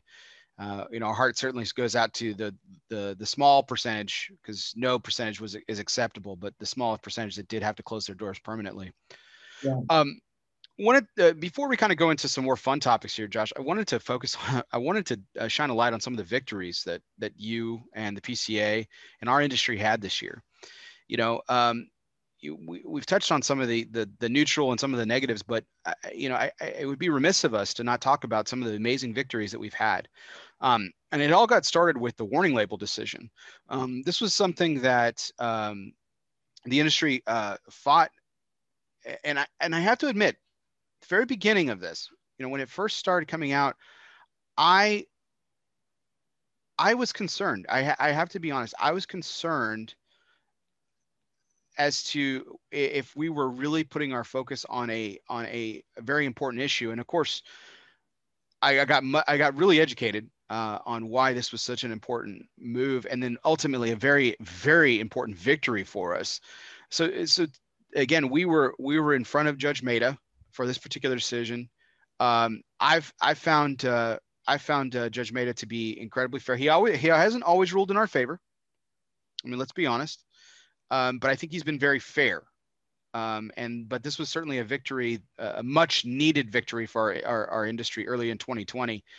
Uh, talk about how important that that decision was, and ultimately what that means, what that victory means for the premium cigar industry. Absolutely, it's a, a, a pivotal marker for the industry. You know, our our attorneys, Michael Edney, you know, if you watch the PCA CRA town hall, you got kind of a synopsis of the warning labels and the substantial equivalence victories that, you know, transpired in the courts. And both of them are pivotal victories, you know, over the FDA um, through litigation. I think that, you know, it has a global effect. Um, you know, in the United States, we're challenging and we're aggressive in our advocacy. And I've talked to folks over in, in Europe and in other countries, and they look and, and see, you know, we're putting up a fight to these these important issues that, you know, they move the goalpost. The opposition will move the goalpost constantly. So we have to make sure that we put a line, draw a line in the stand and fight um, you know, when necessary. And I think that the warning labels case uh, is important because you have plain packaging, uh, you have these uh, offensive warning labels in other countries already in, in, in effect. But in the United States, we were able to push back against that. And to me, you know, the artisanal nature of a cigar box, a cigar packaging, um, that's part of the overall beauty uh, and the craftsmanship of what makes a premium cigar. So we want to ensure that those are protected. Um, you know, you see at the state level, they want to have some minimum packaging requirements now. That's a, a bill in New York State um, that you know you would have to have a minimum of five cigars purchased. You know, as you know from from the cigar sales, the single sales uh, of cigars is is incredibly important. I, I go, I buy what's new, what's local, and um, you know a tried and true cigar that I always enjoy. So I'm a, one of those single sales uh, people. Sometimes I'll buy a box here and there, but um, you know we want to make sure that we fight for the overall industry as it relates to packaging at large, and that that was a, a, a big victory there. Certainly was, and uh, and we've kind of we've kind of danced around it all night tonight, Josh. But I mean, ultimately, the the biggest the biggest victory in our notch was what we talked about earlier, with the uh, with Judge Mehta ruling in our favor, and the FDA. I I say in a lot of senses realizing the error of their ways. They didn't have the infrastructure in place to be able to regulate our industry in the fact in, in a way that in which they proposed that they signed that they brought into law with with their uh, deeming regulations. This was at the heart of our argument was the fact that how can a body governing or otherwise create a law without first fully understanding what they are creating a law about and our industry led by your team and your efforts proved that argument correct and judge Mehta ultimately ruled in our favor and the FDA seemingly had to go back on their position, and um, now they're going and doing more research. So again, just talk about the overall, obviously the overall importance of this incredible victory for us, and what it what it means. And I, I know you touched on some of these finer points earlier, but just kind of emphasize, if you will, what this really means for our industry and why it was such a, a, a dramatic win for us. Yeah, I think the cost savings alone for the industry is is huge. You know that you're going to be able to have you know new products come to market. Um, you know the FDA in their decision it was regulate first, research later, and I think that that court victory in particular put a stop to that and said you know if you're going to you know cost millions of dollars and require attorneys and um, you know different reports filed and testing filed, um, you're going to have to have the research that is substantial behind you before you go out and do something. So I think that you know providing regulatory certainty for the industry is another important win there. Um, I also believe, and we talked about it in the town hall, that it was litigation and the legal team working together with advocacy and lobbying. You know, at, at one point we had you know, se- several different conversations going on with the different agencies, with the White House, um, as well in the courts. And we wanted to make sure that, as important of an issue and the costs that would be incurred had the substantial equivalence rule gone into effect for premium cigars and, or PMTAs, um, how important that was. We needed to make sure that we were pulling every level lever and um, leaving no stone unturned. So um, I think that coming together, the two associations, the principals, the volunteer leadership, um, you know, we don't give enough credit to uh, the executive committee of, of PCA and, and CRA and, and, the board of directors for the work that they do in that that front. And um, you know, they were in, instrumental in those victories. And you know, we did court prep, we did meeting prep, we did um, all, all of these different things. The timeline in fighting the substantial equivalence rule had many different, you know, markers in it. And we have stuff through that lobbying and through that litigation that we can use for future victories uh, should we challenge the FDA again. Um, and, um, you know, it, it really puts them on their toes. The draft guidance saying that premium cigars are the lowest enforcement priority. That's going to be something that I'm going to continually use over the course of the next four years um, to ensure that that message is heard loud and clear. That is an effect of lobbying on substantial equivalence. And we built a coalition. Um, you know, I, I talk about the folks that don't know what a premium cigar is, but there are hundreds, hundreds of members of Congress uh, and, and state um, lawmakers that do know what a premium cigar is. And we have a very, very diverse coalition of people that will help carry that message. And to have the two court victories last year um, as rallying points for future victories is important. you know, right now, and, and it's, we, we have to continue to ensure that the FDA is operating within its charter, so to speak, or it, the, the realm that it should be doing, and it follows things. You know, where are the user fees going? Where are the Center for Tobacco Products spending their resources? Um, we have members of Congress that want to know. So they're going to, you know, reach out and, uh, you know, in the appropriate committee and say, where are you spending this money? Where, where's it going? You're talking about raising fees. You're talking about, um, you know, uh, the, the user fees. I think the vast majority of user fees right now that are paid by premium cigars uh, are going to process PMTAs for vaping products. That seems absurd. So there are a lot of things and discussions that are going to take place over the course of the next few months of, you know, what what do we attack next? Um, and um, how do we, you know, continue to make sure that this substantial equivalence process, as they undergo the research, um, confirms everything that we, we've been saying for a number of years. I you've mentioned it a couple times tonight. I do I, I do want to I do want to level a nitpick at you if you don't mind. Sure. Um, while I found the town hall to be incredibly informational and ultimately very positive for the industry, it was great to hear the voices uh, uh, of our industry leaders to, to speak on subjects and to kind of tell us what's going on and give us updates and information. Um, again, this is a nitpick. Can we not call it a town hall anymore? Because uh, that, that's not a town hall.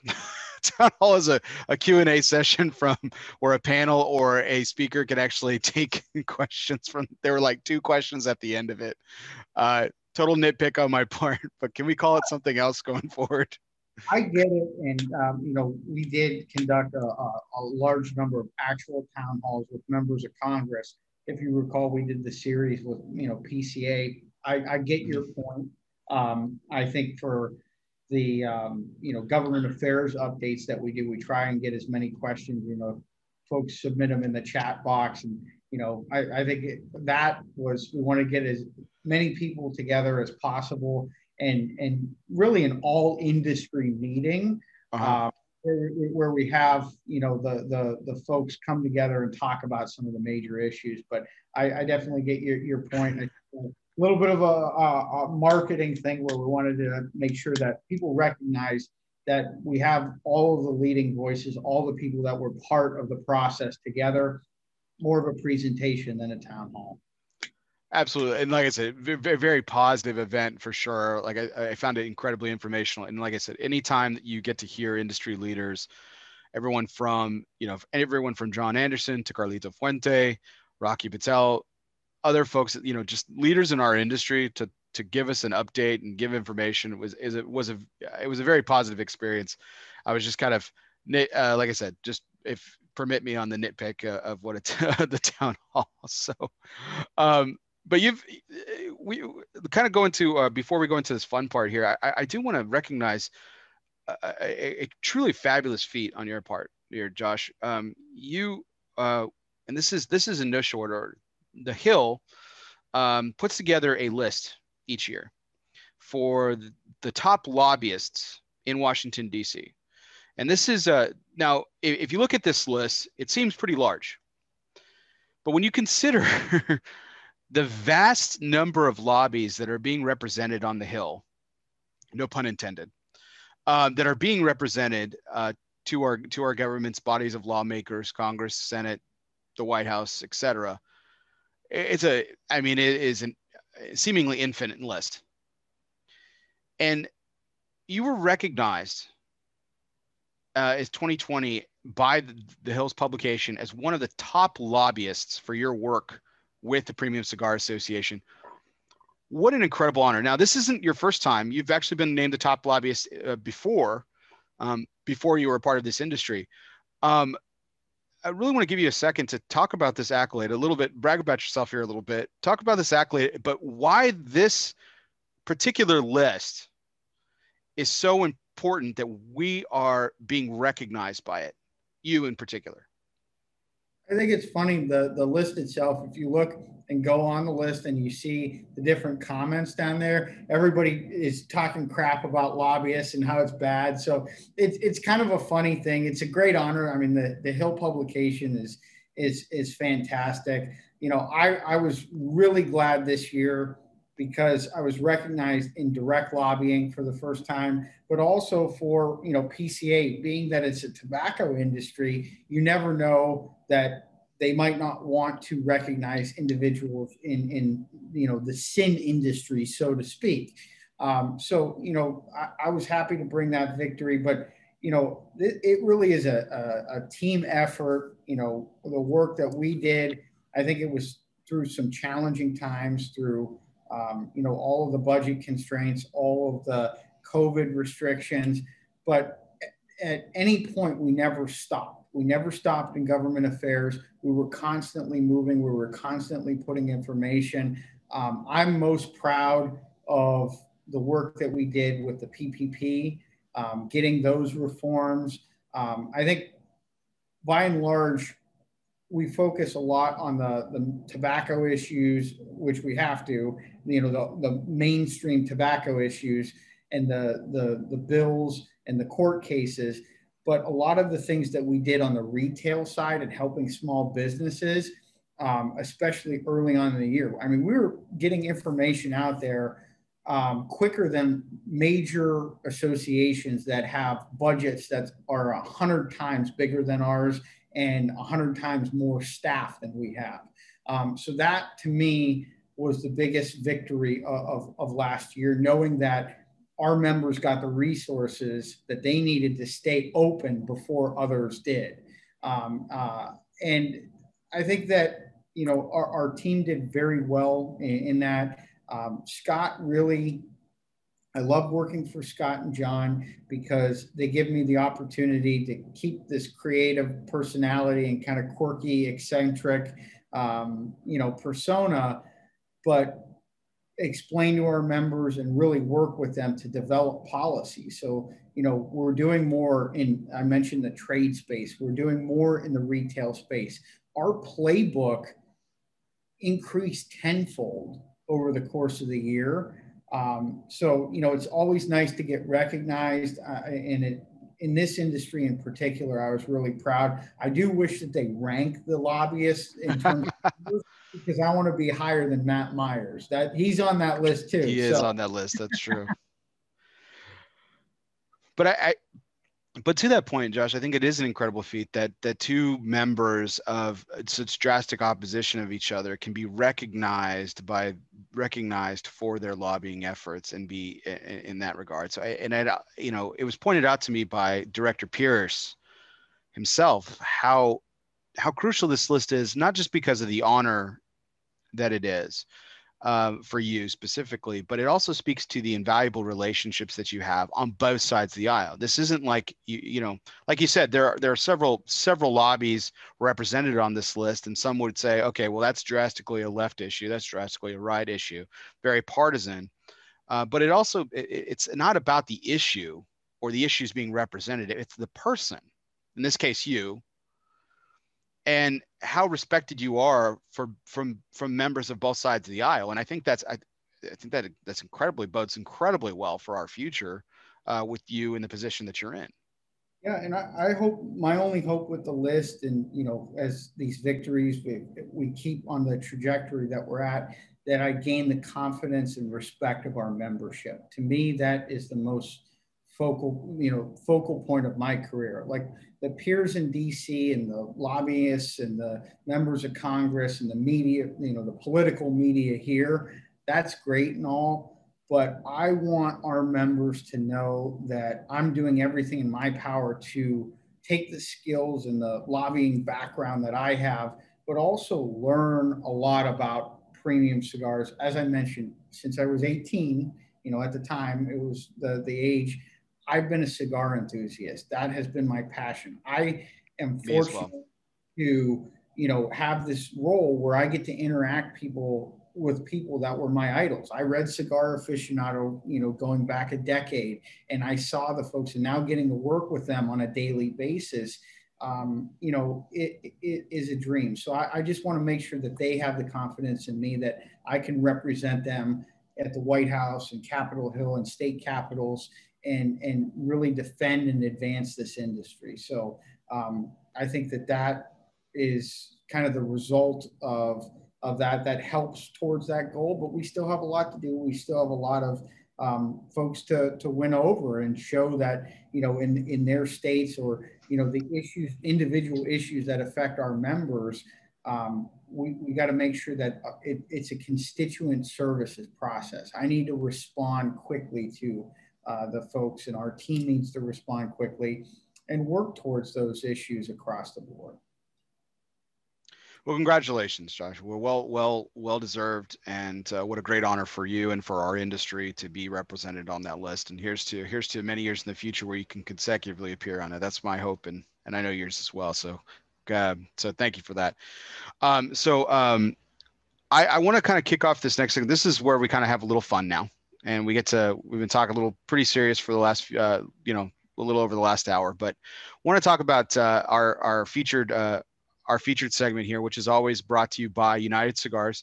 United be smoked, but one must go. Uh, it's our One Must Go segment. It's always brought to you by United Cigars, featuring La Gianna Havana and distributors of Jose Dominguez, Bandolero, Garofalo, and the highly acclaimed Atabey and Byron lines. So smoke one today and start living united. Now, Josh, we talked about this a little bit before the show, and as my audience knows, this is one of our more fun segments. Um, and I, I usually try to carve it around my guest. And uh, I've obviously gotten to know you a little bit more over our time together tonight, but I didn't know you very well or at all, let's be frank, uh, other than what your role is with PCA. Um, I do have, uh, I'm, I'm, fortunate to say that I have a, a, a pretty good relationship with uh, Director Pearce. And uh, I felt terrible today. I actually called him because I wanted some insight for this particular segment and I felt terrible because I could hear kids in the background. I'm like, oh gosh, man, I'm already bothered. I'm already bugging you. I said, hey, listen, you know the one must go segment, and he's like, absolutely. He's like, yeah, we did it over food last time, and I said, yeah, well, I want to do something for Josh, but I want to do something. And I said, I, I, I got to be honest, I, I don't know him very well. And he said, and he thought about it. He gave me some insights, and and then he texted me uh, after we ended our call, and he's like, no, you have to do this. And I said, awesome, okay. So you you've you mentioned a couple of times how you know your quirk your quirkiness, your you know your your tendency to stand out and be very unique uh, uh, when it comes to personal style, the hats we talked about and everything. So, um, so I wanted to uh, I'm going to take a cue from Scott on this, and uh, so I wanted to pose a one must go segment. So I happen to be uh, well, people may not realize this about me. I happen to be a lover of, these things I'm going to mention too. So I'm actually going to participate as well but I think it's going to be a much more difficult decision for you. So one must go. Now this is just for fun. You're obviously not going to you're going to keep your your style the way that it is and everything. So here here we go. So here are your choices. Hats, your suits, or your watches. One must go. Now, what is it going to be? Oh, man. I would say suits the suits would have to go. Oh wow, really quick, really quick answer from you. Okay, let's hear it. Why why why the suits? Why why the, do the suits have to go out of that list? I, I think I could do a, a, a war, new wardrobe overhaul.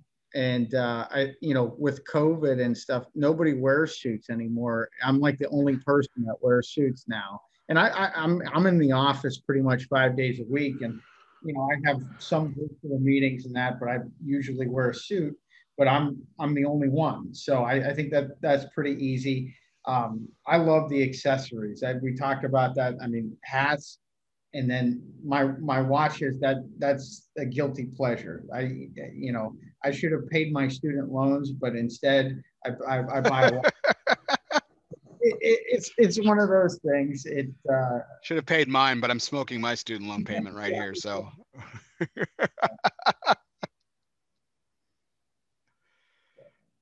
so suits so suits have to go okay so i i i actually tend to i actually really enjoy suits as well um you know i don't uh, i'm you know I, a couple years ago a few years ago i actually started in a new uh, started a new position and before i worked in the insurance field and so i wore a suit every day or at least a shirt and tie and uh, it was something i enjoyed you know and uh, I, I liked dressing up every day, but I, I, I work in a more casual environment now, and certainly more casual now that I'm working from home. Um, but um, I, I, I never thought that I would say the day like that. Um, and and I have a, a, a small, very small collection of watches. Nothing like some of the folks in the industry, and yourself included in that. Um, but I, I, enjoy watches as well. But I'm, I'm I am an accessories guy. The the suit would the suit is something that. If you asked me about five years ago, I probably would have kept the suit and I probably would have ditched the watches. But I think that uh, I think that uh, the hat's always going to stay. That's never going to go. Um, but I, I think that, that the suit has kind of been something that I was comfortable leaving in the closet. So to speak. I actually have a, a, reproduction of the notorious Conor McGregor suit too, the pinstripe with the expletive on it. Oh um, wow! I, I have I have one of those, and that usually for Halloween or or something like that, that that may have an appearance in that. So it's a eclectic style. My uh, a good friend of mine uh, owns a, a, clothing company and, and will design these off the wall things. I'll, it, it, I almost look at it like artwork. So uh, we, you know, people talk about like money in politics and like how it's, you know, I, I'm a big fan of satire, and that that kind of really is where my Instagram handle, the Wolf of K Street, comes from. It's the satire of what what are atypical lobbyists, what, what, do, what do they think of, or typical lobbyists and uh, so one of the suits that I have actually is the money in politics thing, and it's lined with monopoly money in the interior of it. So oh, that's funny. Pretty cool. That is cool. I really like that. Yeah. So you mentioned your IG handle, the Wolf of K Street. I mean, so I mean, for those people that the reference might be lost, obviously it's a playoff of the Wolf of Wall Street, the, fam- the infamous film that came out a few years ago. Um, but like, what what was the you know what what is the impetus or the the the meaning behind that for people who might be not in the know? Like why are you the wolf of k street? So it was complete satire. You know i, I like i got the the handle and i've had it for a while now and i wanted something that stood out. And like people now i had uh i had a cigar box or cigar box at a lounge before I had this job, and it had Wolf of K Street, and people would that became a, a nickname. And um, you know, the the movie's obviously hilarious and kind of kind of wild and crazy, but um, you know, the whole K Street, that's where you know the central uh, area of, of lobbying takes place. And um, you know, when you have somebody that's eclectic and out there, like I, I'm, I'm all about that stuff. I want I want to be memorable in in in some way, and that was another uh, you know tool tool to do that. Awesome. Yeah. Well, that was uh, that was our "You One Must Go" segment, and as always, it's brought to you by United Cigars. Uh, smoke one today and start living united. And as always, they are the uh, the they are featuring the La Gianna Havana and distributors of Jose Dominguez, Bandolero, Garofalo, and the highly acclaimed Atabey and Byron lines. So again, smoke one today and start living united. So uh, Josh is ditching the suits. Ditching the suits. All right. Which means the hats are just going to get that much more insane, which is oh, awesome. Absolutely. so um, this kind of goes into uh, another new segment that we've done. I introduced on my birthday just a few months ago, and it's been it's been really it's been really terrific. And um, I have to say, I'm, I'm really excited uh, tonight about discussing this particular one. Now, I'm going to introduce it, Josh, and I, I, am going to step away for a second. And I would love for you to elaborate for our audience on why you decided to pick the organization that you or the the cause that you decided to pick tonight. So I posed this question to you, and you went back and forth on a couple, but you settled on this one in particular, and I couldn't be more thrilled about it because I'm so excited about the work that's being done. Um, so uh, for people who who may be familiar with um, with uh, Barstool Sports, uh, Dave Portnoy uh, is the uh, this the, the founder and CEO of Barstool Sports. And uh, he's actually, uh, in, in recent months, has actually gained a lot of, uh, you know, he's kind of been kind of at the forefront in some, you know, in in, in a lot of political circles. Um, been subject to uh, been subject to a little bit of uh, the spotlight a little bit. But I have to say that it's it's really exciting because uh, he launched just this a little over a month ago. So this was December seventeenth. He launched the the Barstool Small Business Fund. Okay, and uh, I'm going to put the link in the in the in the in the the chat here in a second. It'll be in the show notes later on as well, where you guys can or we encourage you guys to contribute to the fund. But this is an exciting cause because Dave Portnoy and the folks over at Barstool are uh, launching this launched this initiative to support uh, small businesses that have been affected by 2020 and of course the pandemic. Um, this is incredibly important because small business, as we know, is the very heart of PCA and the very heart, uh, and not to be over dramatic, of the American fabric. You know, it's, I mean, small businesses, I mean, how more American can you get? And so for uh, for Portnoy and the folks over at Barstool to launch this initiative has been incredible, great. I want to show to share some numbers, and then I want you to share why this was so important to you and why you ultimately picked this, Josh. So December 17th was when he launched this. So five days ago, it was uh, it was published that this fund had received um, had topped 20 million dollars in support. 20 million dollars in contributions had been made to the barstool fund for small businesses. And three days ago they hit 30 million. In just two days 10 million additional dollars was raised. Now, this is going to be a $30 million, great large number, great effort, drop in the bucket to what will be needed when we do recover finally from from COVID, specifically for small businesses. But what an incredible feat by this fund. And I'm really excited, and I want my audience to hear why you chose um, this particular effort. Yeah, I think, you know, small businesses, as you mentioned, are, are the lifeblood of the American economy. Um, you know, PCA members are, are all, you know, small businesses in the retail side. And it's, uh, it, it's a, a, a fund that I think is doing a lot of good. It's helping from pizzerias to barber shops, um, you know, folks kind of sustain through um, the the challenges uh, uh, that COVID has presented. So I'm I'm proud to support it. I'm a big fan of Dave Portnoy and Barstool Sports. Um, you know, Dave Dave is a cigar smoker. Uh, you'll often see him smoking a cigar on on, on different segments. Um, so you know, I think it's a, a, charity that aligns with a lot. I'm also, as I, I mentioned, a, a, small business owner. Um, so I, I think that you know, right now there's a lot of small businesses that are truly struggling. They're trying to keep their employees, keep food on the table, uh, you know, for, for, for folks. So uh, I hope that everybody will consider contributing. I'm, I'm going to get the, the full uh, group of people in Erie, Pennsylvania to make sure that they donate to the Barstool Fund, um, as well as making a, a, a personal contribution. Um, I, I, really like the, the fact that uh, That you're doing this um, for different charities. You know, there's so many in the cigar industry that are, are, are doing great work, um, but wanted to get one that hasn't been featured on the show before and, um, uh, and one that is tied to small businesses. So uh, that folks will consider contributing.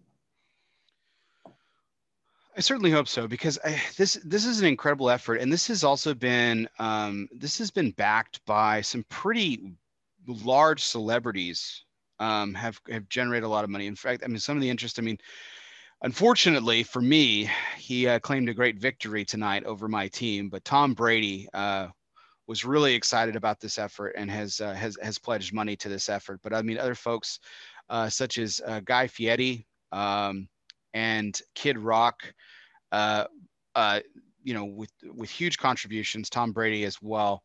Um, but 90 small businesses have already been helped were helped when you know the the 20 million dollar mark was hit just a few days ago, and then 30 million dollars uh, now and it's just growing and growing and hopefully we can raise some money tonight uh, for what an effort.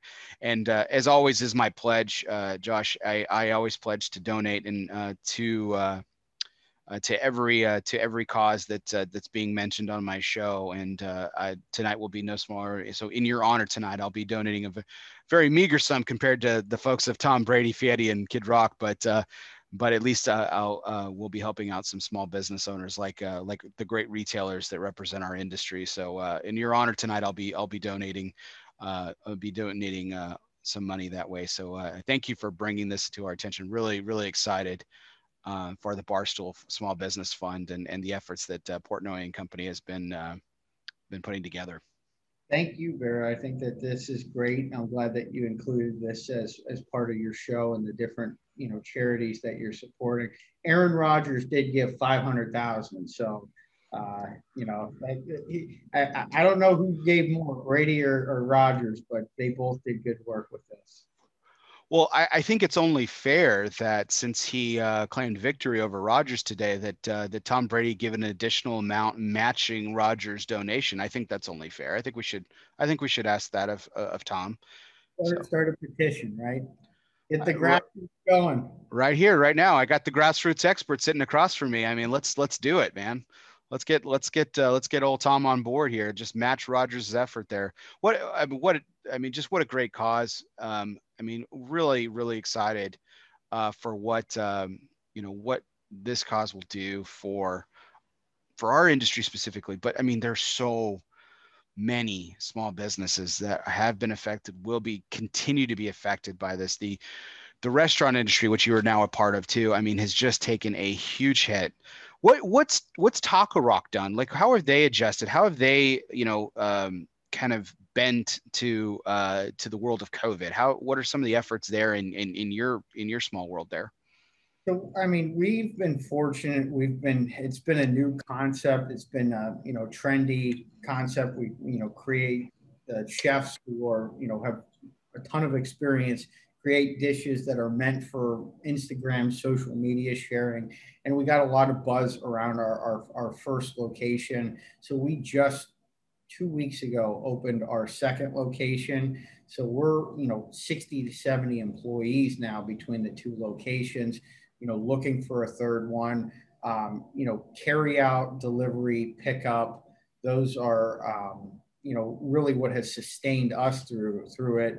Um, you know, there is in Virginia, you do have um, reduced capacity in dining. We wanted to make sure that we're on the forefront of, um, you know, sanitation and cleanliness. So um, for, for us, we've been fortunate. Unfortunately, a lot of businesses, you know, the, the sit down restaurants, the fine dining establishments, the mom and pop, you know, steak, seafood, pasta places, all across the DMV, you know, DC, Virginia, and Maryland have been hit very hard. Um, so, you know, we've been able to weather the storm for the most part. Um, but our goal is to, you know, continue to grow, to continue to provide more jobs. Um, and, um, you know, we're, we've been very grateful for our supportive customer base. Um, I, I love, like I said, I love the food and, um, the tequila drinks are not too bad either. So if uh, you're ever in the uh, the DC area, my, my treat for some taco and uh, tequila.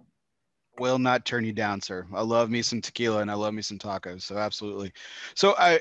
You know, have you? So in Texas, we were able to uh, restaurants were able to actually, um, for the first time ever, able to actually sell to go um, you know alcoholic beverages. And and and some of these some of these establishments have even gone so far as to sell like you know gallons. So like you know like uh, margarita kits or mimosa kits and you know you know mini kegs for beers and some breweries and stuff. Um, what's that like been in the dmv have you guys been able to do that? Or y'all because uh, you mentioned tequila specifically so I'm, I'm just kind of interested yeah we, we have been and um, during the summer months we actually had a pop-up bar outside um, and we did reduced capacity like uh, salsa dancing. So we had events every Sunday. There was salsa dancing, and people could get a drink and, and stay outside. Um, and um, you know that was kind of a cool concept. Uh, but we did have to go drinks. We have some really neat um, cocktails with like uh, Elvis, Jimi Hendrix, Marilyn Monroe that have like wafers on them. So you have their pictures. We really kind of embrace the rock concept. We have a guitar in the ceiling, and if you go in there, you're going to see uh, videos on loop of different rock music videos. So it, it really is pretty cool. It is awesome. So how did how did you get involved with You said you, know you're a silent partner. You mentioned that already where, uh, like is this personal connections or was were you approached through like uh, you know you know a, a, business associate or like how how did you become involved uh, in the restaurant industry? So it was really um, you know I was hosting events through you know networking grassroots and I just knew a lot of people in the area and um, it was one of those things where I had uh, a very close friend that owned two restaurants and I'm like hey man if something ever comes up I'd love to get involved I, I want a spot where I can bring my friends and you know kind of kick back and relax. And, um, you know, it, it, came up. This was an opportunity. I mean, we have plans to build 12 in the next three years. So, oh my, definitely something that we want to grow and make a local chain a, a staple of the area. Um, and it's been fun learning a uh, learning process all along the way. But it was by accident, just knowing a lot of people and like, you know, I send folks there, you know, catering for for different events, um, you know, through the nonprofit that I'm involved in. I mean, we just, you know, the network. If you network in DC, you, you'll be successful in ways that you don't even know are, are possible. Speaking of networking, and we, we already talked about your your work that led to you being named on the Hill's uh, top lobbyist list uh, twice now. So, two, if uh, correct me if I'm mistaken, 2019 with previous organization and 2020 with PCA. Is that correct? So three total. I got it uh, two years for grassroots. Before this, this was the third third year. Oh, great. Well, oh, so three. Fantastic. I sold you. I sold you short, Josh. Forgive me. I'm so sorry about that. I got the trifecta now. Now it's I got to do six years. You know, like like the Michael Jordan story. there you go. Well, you mentioned uh, you mentioned your desire to see a ranking. You know, um, going forward, you you, you should probably you know, you, I know that you've you're pub you're published on the Hill as well, uh, uh, the publication and uh, so you should probably you should you should use your connections, use your networking to get that that ranking going, so you can get ahead of uh, Mr. Myers. Yeah, exactly. Um, so, and again, speaking of networking, so and we we talked a little bit about your resume at the top of the show, and and I, I kind of want to go back to it for a second because you you, you have a very impressive uh, academic resume as well. You know, as you mentioned, you're an adjunct professor at uh, George Washington University. You are a former adjunct professor at West Virginia, um, and um, in, in, political science specifically, or is it is it more specific than the general subject of political science? So it was communications at West Virginia University, and at uh, GW, I teach state government affairs and lobbying. So I'm I'm interested to hear you you you you used the term earlier, sin industry, right? And you know i i'll give a personal uh, a personal story on this and and uh, and and i want to hear your points on this. So um i i happen to be a religious individual. I, I attend church.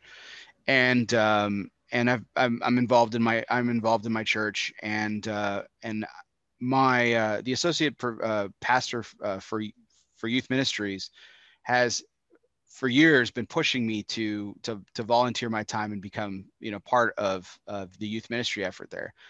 And i've i've always been resistant to it uh, not because I, I don't I want I, I believe in youth ministry. I love working with kids.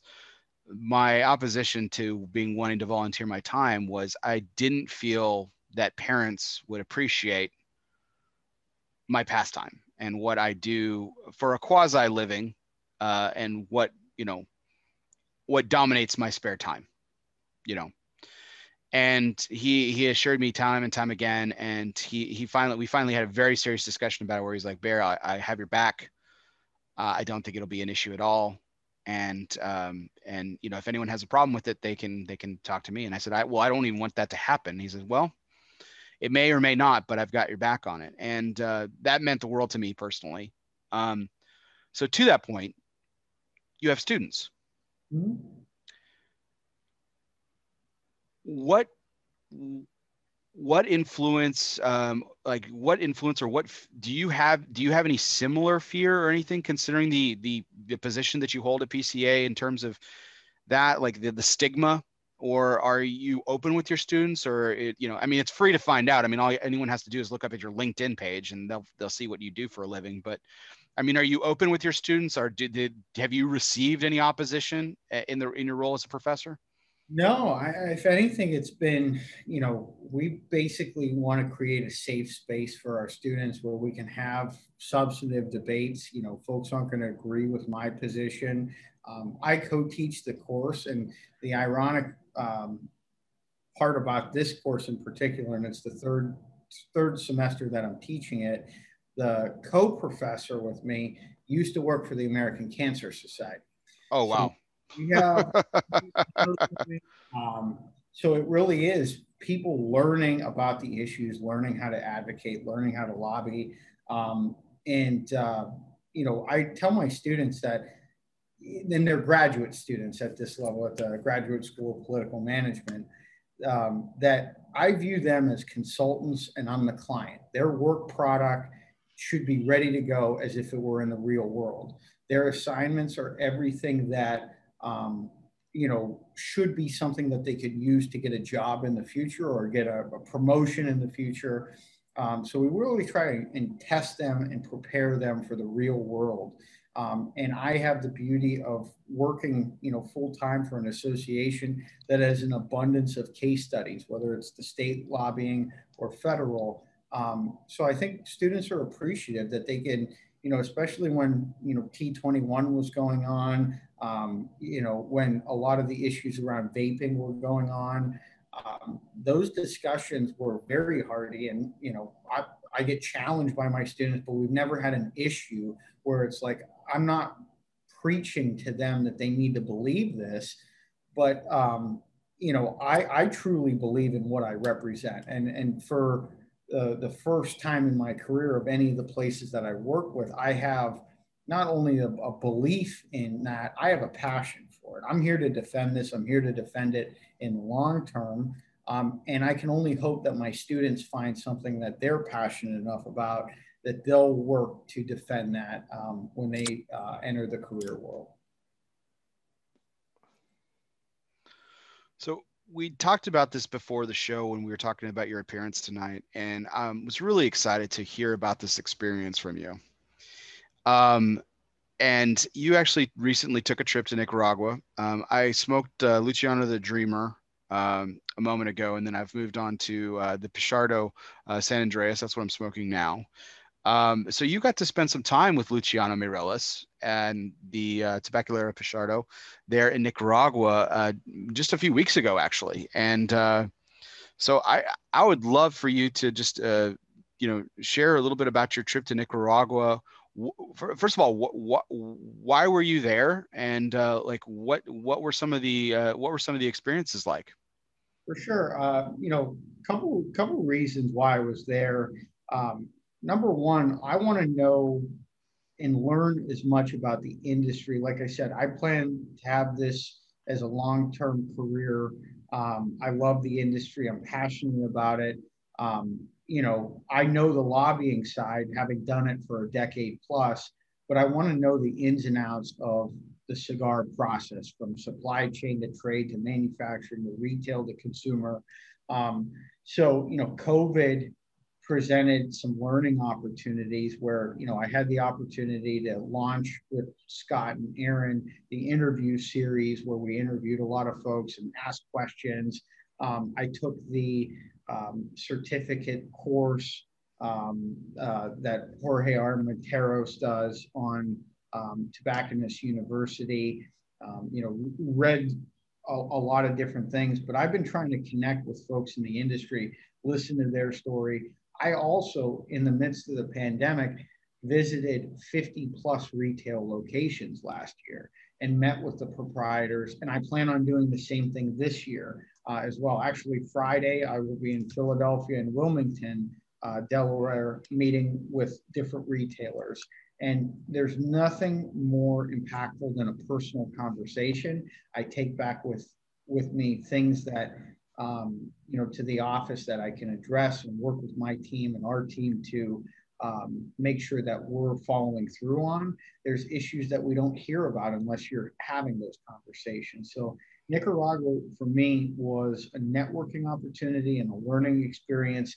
Luciano um, is one of my favorite people in the industry. He took uh, an abundance of time to teach me everything. I mean, we did bunching lessons, rolling lessons, fermentation lessons in the fields. He took me to seven factories, three farms. Um, we had a meeting with the Nicaraguan Chamber of Tobacco representatives from there, um, trying to build an inroads to promote, um, as, as I mentioned, you know, Nicaragua is one of the leading countries uh, for premium cigars. We want to make sure that the Biden administration understands that.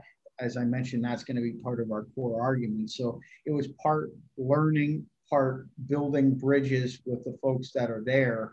Um, and then looking at the, the full landscape, um, I had been to, you know, the JC Newman factory, um, had a great tour with Eric for three hours plus.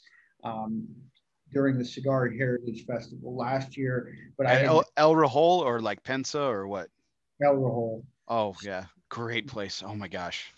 Beautiful. And um, I, I mean, the trip was amazing. I got a lot out of it, and I'm I don't speak any Spanish, so uh, Luciano and his daughter were translators you know, that we drove all over Jalapa. I mean, the photos that I posted, uh, Luciano and I were smoking cigars in the old Spanish fort in Granada and then took a boat tour and we had monkeys jumping in the boat. I mean, it was a blast all, all over. Um, and then we also, you know, Luciano was one of the folks that uh, sponsored the PCA um, fundraiser in October, and we started having conversations. Um, one of the really cool parts about this trip, and we perfected the blend. We're starting to work on the bands, but for conversations like this that we're having, um, as well as the meetings that I take daily when I go to the retailers, I wanted to have a cigar that, you know, matched my personality, my palate, my profile, as a, a presentation and a gift uh, to folks. So um, Luciano and Pichardo put together a blend, which, you know, there'll, there'll be more about this uh, probably next month. Uh, but I ordered um, 3,000 of them to give as a gift to the people that I meet throughout the years um, in this role as, you know, this, this is who I am. I hope you, you try it. You know, just think of how many cigar swaps that you do uh, with folks. But there's, you know, the backstory of it. We'll, we'll talk about more uh, at a later date. But you know, previewing that, I'm, I'm smoking it right now. Mm-hmm. Um, it, I, I love it. I, I, brought 40 samples back, and I, uh, my closest friends, the folks that watched the the fight with me yesterday, got to sample them, and everybody's been enjoying them so far. And I, I mean, that part of the process was really cool too that you know there's going to be a, a, band with my and i'm paying for for this personally it's not a, a, a pca project um, it's something that um, will be a gift these are not going to be sold you know they're they're limited to uh, the, the batch that we're ordering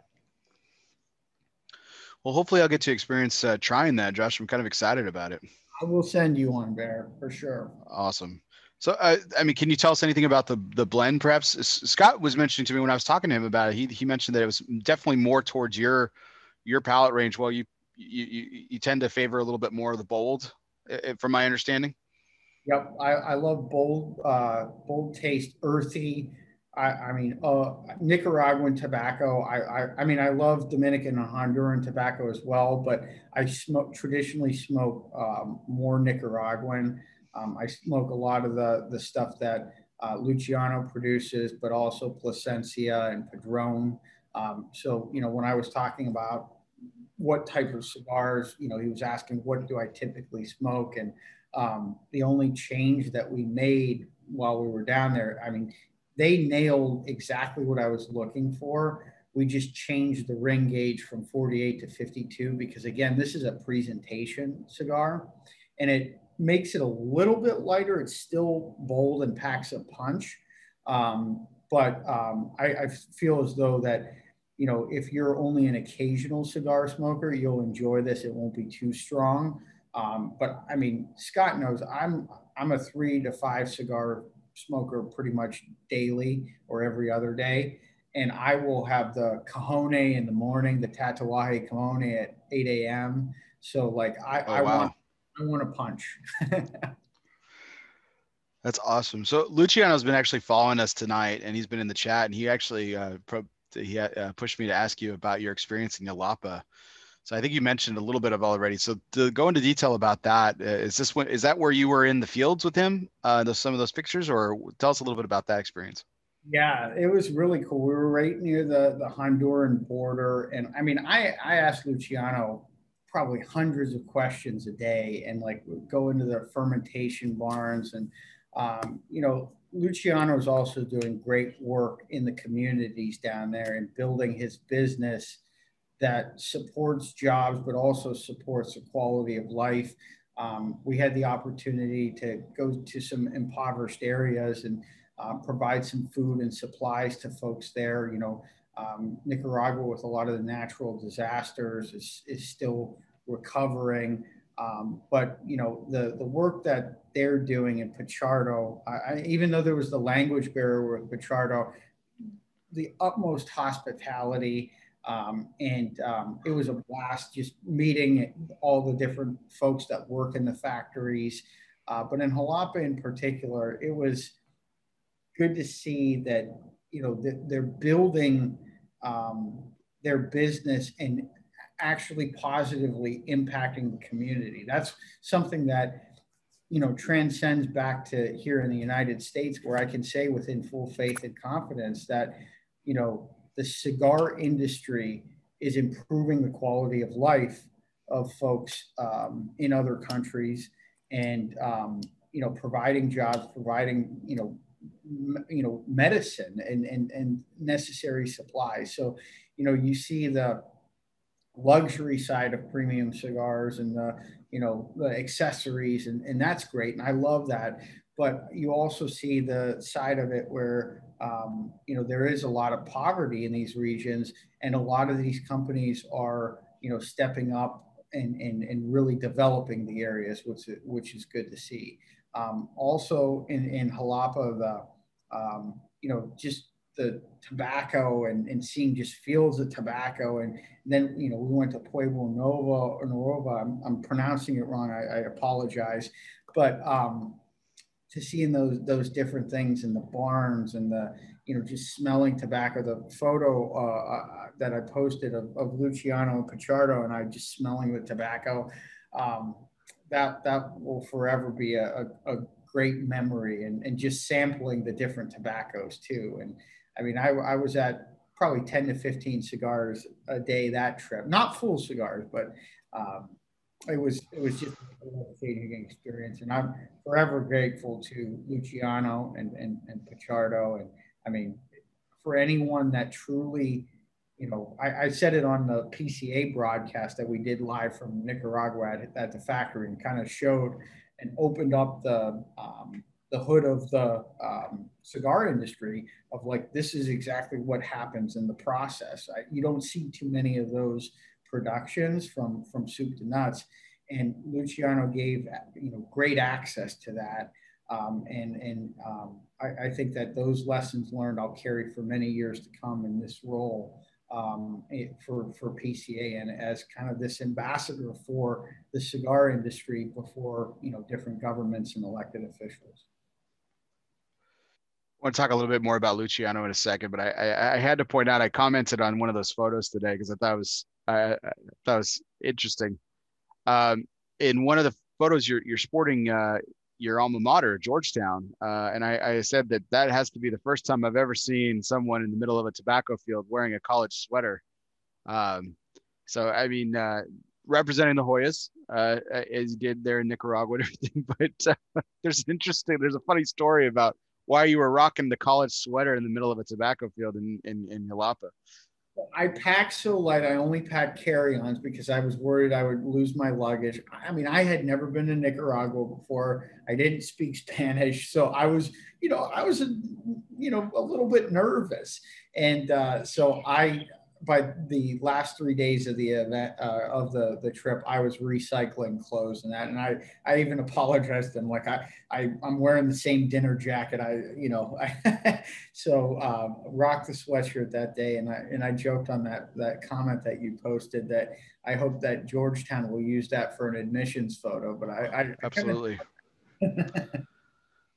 so I mean, we, we have we've talked about Luciano, and and and I, and I have to say, you know, what a it, from a very pragmatic uh, point of view, what a great case study he is personally for for your efforts with PCA, as you're talking to folks, educating them, um, you know, through your efforts, and and, and even talking uh, to people who are in opposition of our industry.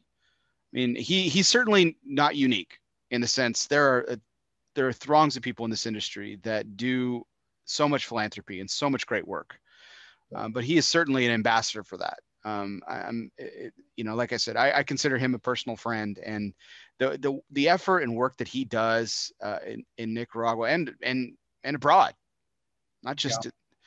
is is incredible. And you know, what an opportunity it must be to to to talk to our opposition or to talk to people and educate them and show them a, a, a person like Luciano and mm-hmm. what he does outside of manufacturing great cigars. Yeah. I and mean, he has a unique background. You know, he understands lobbying and advocacy, and you know, we've talked about that. And um, you know, it, it, the overall trip was fantastic because I got to see and visit with folks from you know Aganorsa, from Perdomo, from Oliva, um, AJ Fernandez. Uh, you know, everybody was very welcoming, and um, you know, there were different processes. I mean, Oliva had the uh, just a sophisticated, sophisticated setup. You know, the Perdomo production was massive, and like I learned something along the way in each of those places. Um, and um, I'm thankful to all of those folks for allowing me that access as well. And you know, this is another one of those things where I'm a firm believer and will spend time and my own resources to invest in things that I believe in um, and and you know, for for folks, we I think we had one negative comment like, you know, what, what what's Josh doing in Nicaragua and that.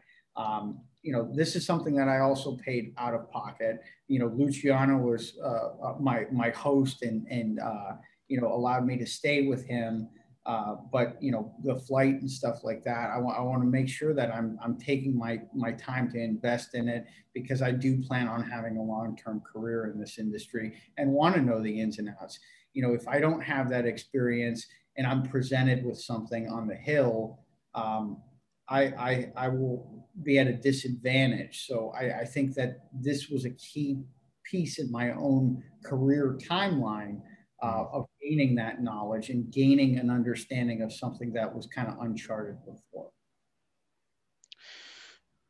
As you mentioned, you were asking hundreds of questions to Luciano daily um, and getting answers. Uh, I'm sure great answers and everything. What uh, this must be a hard question, and I apologize, but um, what was one of the what was the and and and it's an open open ended question here, Josh. You interpret it how you want. What, what what was the most important or the funnest lesson you learned? Oh man, I think it's a tall order. I admit. I'm, I'm, I am, I'm putting it out there. I apologize. You know, I think the rolling demonstration and the the bunching like together, um, and then seeing how quick folks um, in the factories are able to do that um, as well as uh, uh, you know the, the packaging just seeing the complexity of everything come together you know from fermentation to farm to you know how it gets into a box. You know we, we always use the statistic 300 people touch a premium cigar before it you know gets the consumer. You know that to me was just a statistic before i had that experience. I got to go all along the process and you know um, the draw testing, seeing that done, and how many quality control checks are, are done throughout the process, like that to me was eye opening. Um, that there are, are, so many moving pieces that come into this um, that you know every time we enjoy one of these, we we should be very grateful and um, you know savor it. You know, I, I I've started saying even though I sometimes I say you know, smoke cigars. I'm trying to say that I don't smoke cigars, I savor cigars. We savor cigars. Um, and we truly do. I can agree with that. So um, this is always the time of night, Josh, where I I, I really want to issue some gratitude to you as my guest tonight. You know, um, I always consider, even with COVID and everything, I always consider Sunday fi- family time and personal time. As I mentioned already, I interrupted Scott earlier today with his family, and he was uh, kind enough to take my call uh, and provide some insight for our fun topic of one must go tonight. But um, um, wanted to um, bef- I have about three more final questions before we go into our curveball segment, which concludes our night. But uh, um, you know, going back to your work, um, you mentioned earlier this week in your discussion with Scott on uh, the PCA uh, broadcast that uh, uh, an effort that you guys are putting forward, and I think this is a great way to educate uh, consumers and retailers alike uh, in this industry. Uh, you guys are publishing a an interactive map that's going to go up on the PCA website. Uh, which will uh, spotlight obviously issues as they pop up, legislative efforts as they pop up that are, um, I would have to say, uh, where we're focusing our efforts probably more than more so than than positive. But uh, but uh, talk about a little bit about why this is why this is so important and why you guys are pushing forward with it. Yeah, we're excited about this new initiative. Um, one of the priorities that I set out in our, our federal strategy and our overall government relations strategy that, you know, Glynn and Scott and I are all, um, you know, working towards this is transparency. You know, if you want to know where PCA stands on an issue, you, you should know that you shouldn't have to ask that question. So um, in the bills that we're tracking, I mentioned 700 plus, um, there's about 50 of them that we're going to take a position on. So, and even from that, maybe 25, we send out an action alert. But um, we want to make sure that folks understand, and if there's a, a cluster of states that you know focus on a particular issue, then it might require a formal position statement that I draft and bring to our board or executive committee. Um, that actually happened last year with the issue of characterizing flavor. So if you go to Cigar Action, you'll actually see a formal position paper um, adopted by the PCA board on characterizing flavors.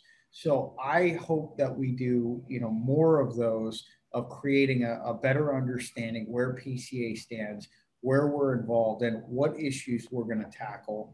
And um, you know, I think we'll get more input. I, I think that a lot of the Cigar Media does a great job at highlighting um, the different issues that we face. And I also want to be a resource to them. I want to improve the relations across the board. You know, I want to be more accessible as a resource to all of our members.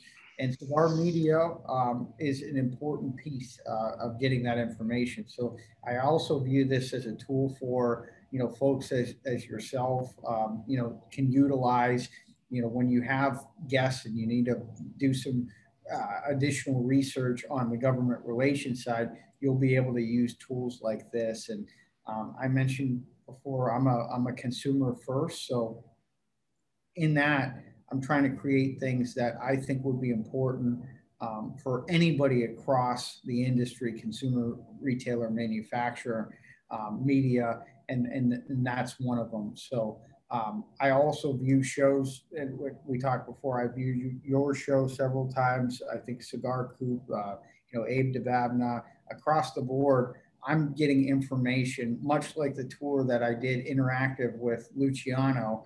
I learn a lot from folks such as yourself.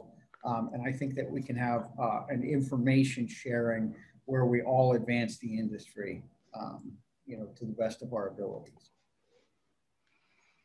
I completely agree.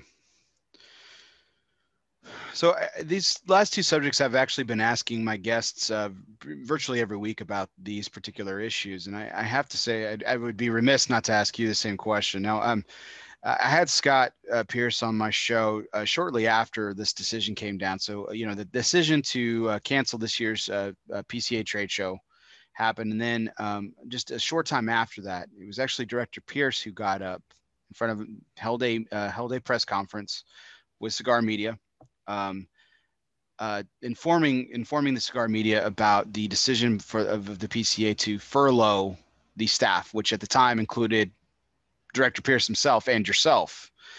Um, thankfully, uh, at least in part, that did not come totally fruition. Uh, you and uh, Director Pearce were actually retained, uh, and the furlough did not extend to you. But when this decision first came down, you first learned about it. What I mean, what? How did you view? I mean, there's no other way to say this. This wasn't an opportunity. This was a challenge. What? How did you first strategize about this challenge before you were ultimately again retained? Um, what were some of those initial strategizing meetings like or, or, or thought process or discussions share some insight here because i mean i I, I have to I have to say that uh, it, it, was it was a little disheartening uh, from where I sat um, because of the work that you and Scott and the entire PCA team and staff do, and to basically uh, I, the metaphor I used was uh, play a hockey game without a goaltender. Um, talk about a little bit of insights there if you can. Yeah, absolutely. You know, I, I think that COVID has presented challenges across the board for you know every, every association. I'm aware, you know, in that networking space that you know associations, nonprofits, even corporations are all facing difficult budget decisions, difficult staff decisions, um, and I have the utmost confidence um, in our leadership, um, in our, our board, our executive committee, in Scott and John, um, that they'll be able to navigate whatever storm that, that we face. Um, so, you know, from, from my mindset, I never took the, um, you know, I never took my foot off the gas, so to speak. I knew that we were on the precipice of some big wins, um, and we had a lot of momentum. We were, you know, re- we redid government relations at IPCPR and PCA when I came on board into the traditional trade association. We're still not completely done with that process. Um, you, you, saw a lot more resources, a lot more communication, a lot more emphasis on advocacy. So my thought process was, I'm just going to continue what I'm doing until I'm told to stop. And um, knowing that I have the, the confidence you know, things worked out. We are able to continue to fight. Um, you know, Scott and I had to put in uh, very long hours to keep the lights on. And, you know, fortunately, we're, we have, you know, Lisa and Aaron uh, back and, you know, Glynn working on a consulting role now. Um, we had an incredible research assistant we, we brought back on. But, um, you know, all of our board are business owners they had to face similar decisions in their own individual businesses. I know that they didn't take anything lightly. Um, so, you know, of, of course, you don't want to hear furloughs or you want to have that stability. I think in anyone's career, you want to have that um, overall stability. And I think that, you know, we're, we're taking steps now.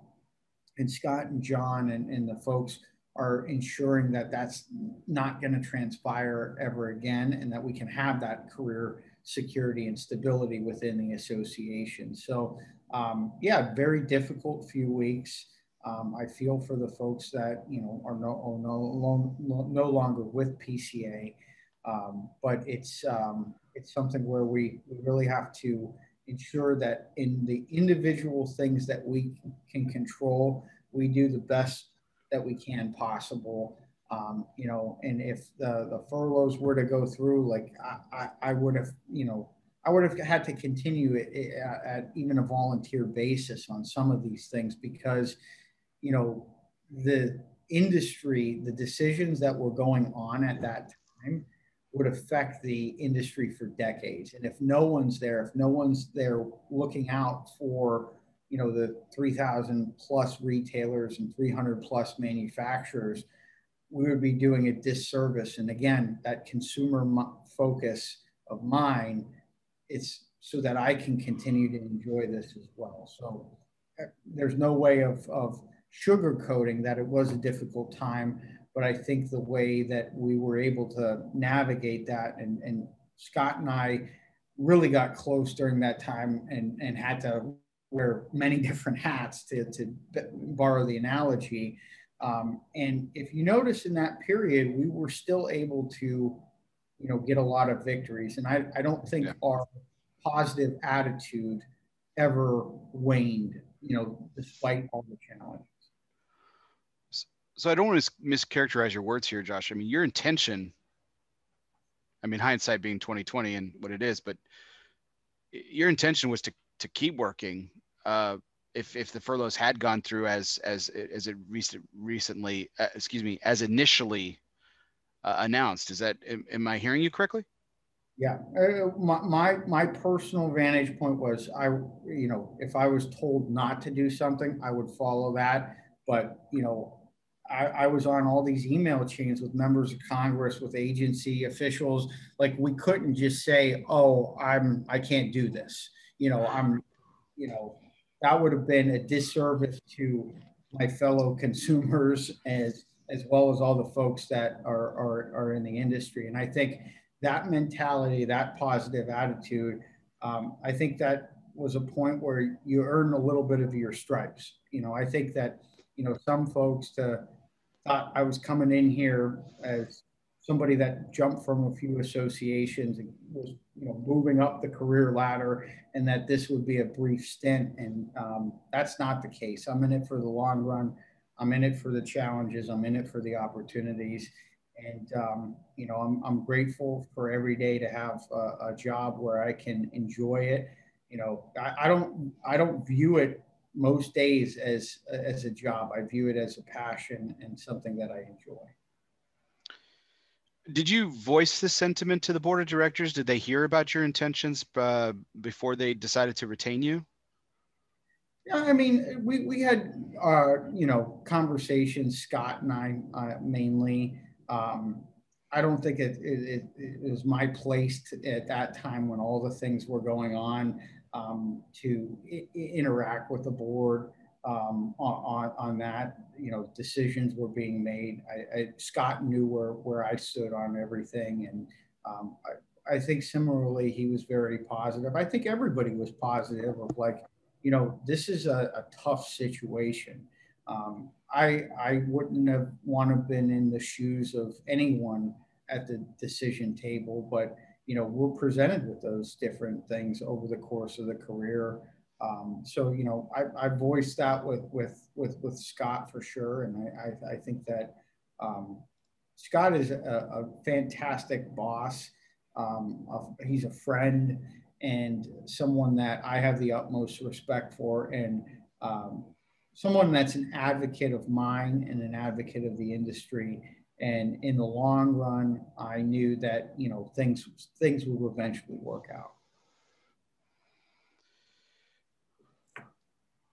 Well, I'm, I'm certainly glad that it ended the way that it did uh, in, in your case. I, I share your sentiment that uh, uh, with my heart going out to as well to the people that are no longer a part of your team.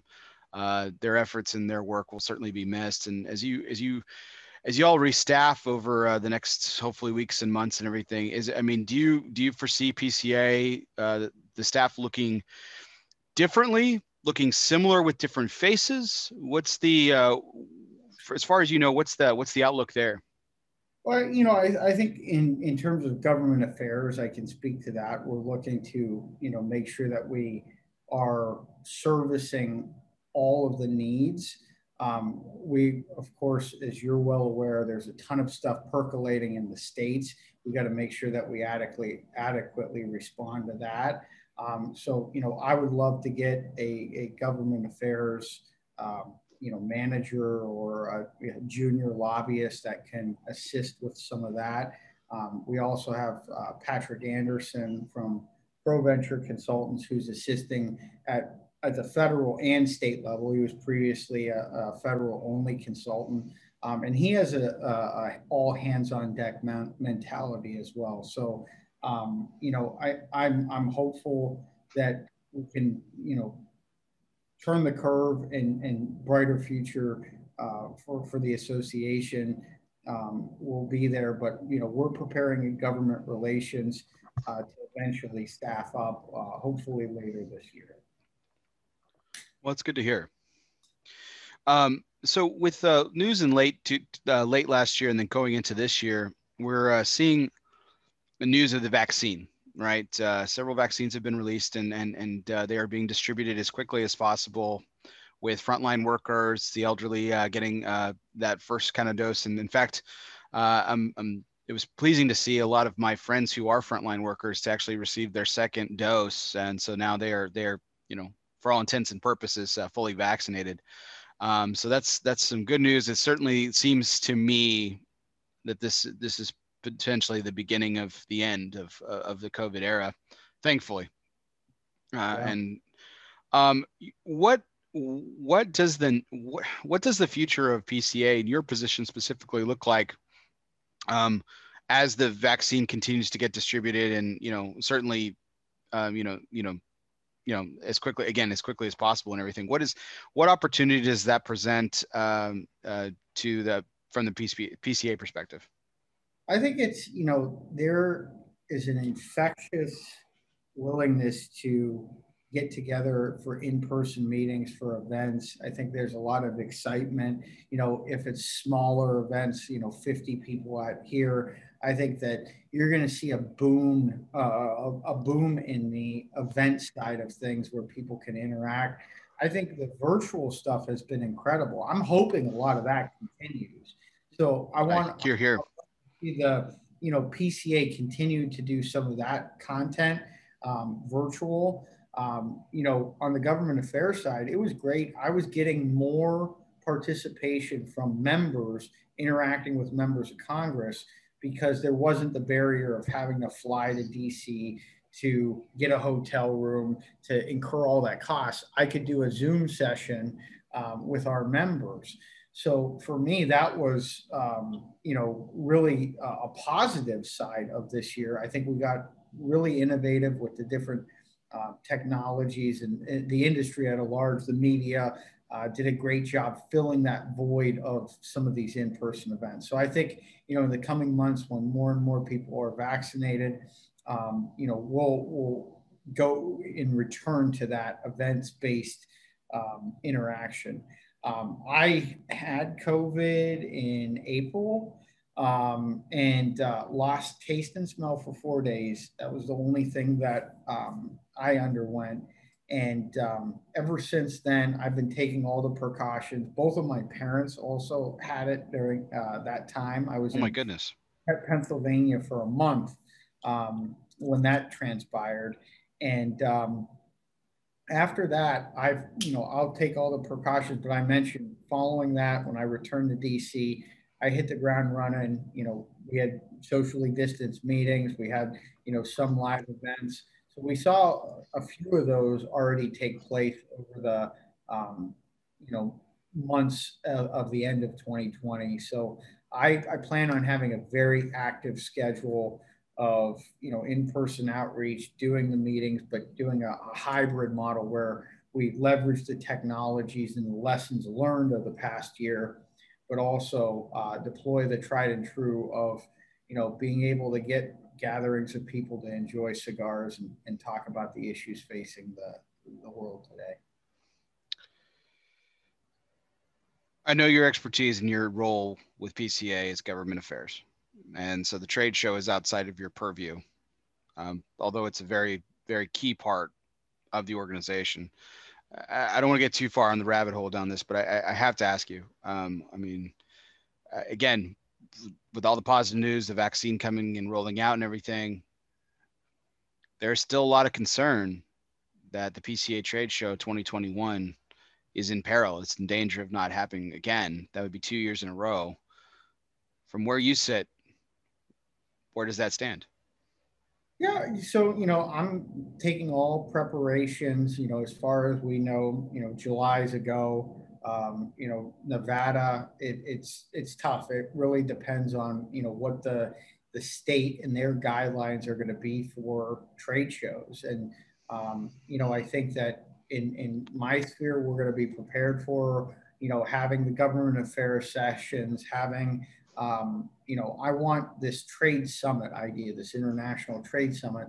Um, that would be something that would be connected to the trade show, where we would have you know, ministers of trade and commerce and import and export coming to this uh, event. So um, you know, we're making preparations for that. The initial conversations, I've talked to folks in, um, you know, in government in Honduras, the DR, and Nicaragua over the past two weeks. So, you know, we're, we're going to prepare as if everything's a go until her until we hear otherwise. So, um, you know, again, I trust the judgment of our our uh, team that makes that decision. I know that uh, there's a lot of excitement and enthusiasm this year uh, for a show for the Super Bowl of the cigar industry to uh, transpire. And I'm hopeful that, you know, all these other events can take place too. I, am not one of the people it's like an either or. I think it's, it, you know, where we can have, you know, meaningful interactions of the cigar industry. Um, it, it's for the better. And I, um, I was sad that in January and February, a lot of the national festivals in the DR and, and Honduras and, and, Nicaragua were canceled. But I'm hoping that you know the folks there might be able to find a place at PCA so that they can come together uh, in, in a meaningful way as well. So when one door closes, another opens. Um, you know, contingency plans with anything will, will take place. Um, and again, I, I trust the judgment of the, the leadership to make those decisions. But you know, from my finite perspective in GR, we're we're planning all systems to go. Good to hear. So, Josh, we've reached the conclusion of our night, and I have one final question for you. And um, it would be really inconsistent of me, and frankly, I would find it rude not to share the same sentiments that I've shared with uh, Glynn Loope and, and Scott Pearce in previous uh, previous shows and previous occasions where I've had the opportunity uh, to interview them. I think the three of you have an incredible, difficult job, and I also feel that you all do a very good job. It's thankless, it's difficult, it's very hard, and you're asked to do it, and you guys do it incredible uh, do a very good job with it. I don't and i've said to director Pearce and director Loope at the time that they haven't done a great job because a great job would constitute a premium cigar exemption. Since that hasn't happened i can't say that they've done a great job nor can i say that you've done a great job. But i can't say that you've done a great a good job. And uh, and i appreciate the efforts that you do. I, more than the most. Um, i admire the three of you incredibly well and I think uh, I think that the job that you're doing um, is more than essential. It's more than pivotal.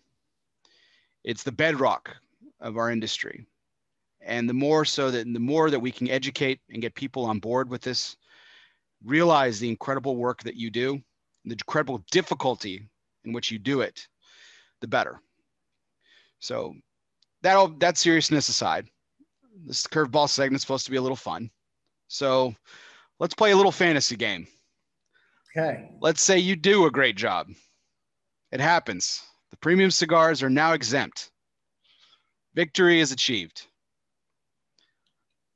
What next becomes the top priority for the PCA Government Affairs Division?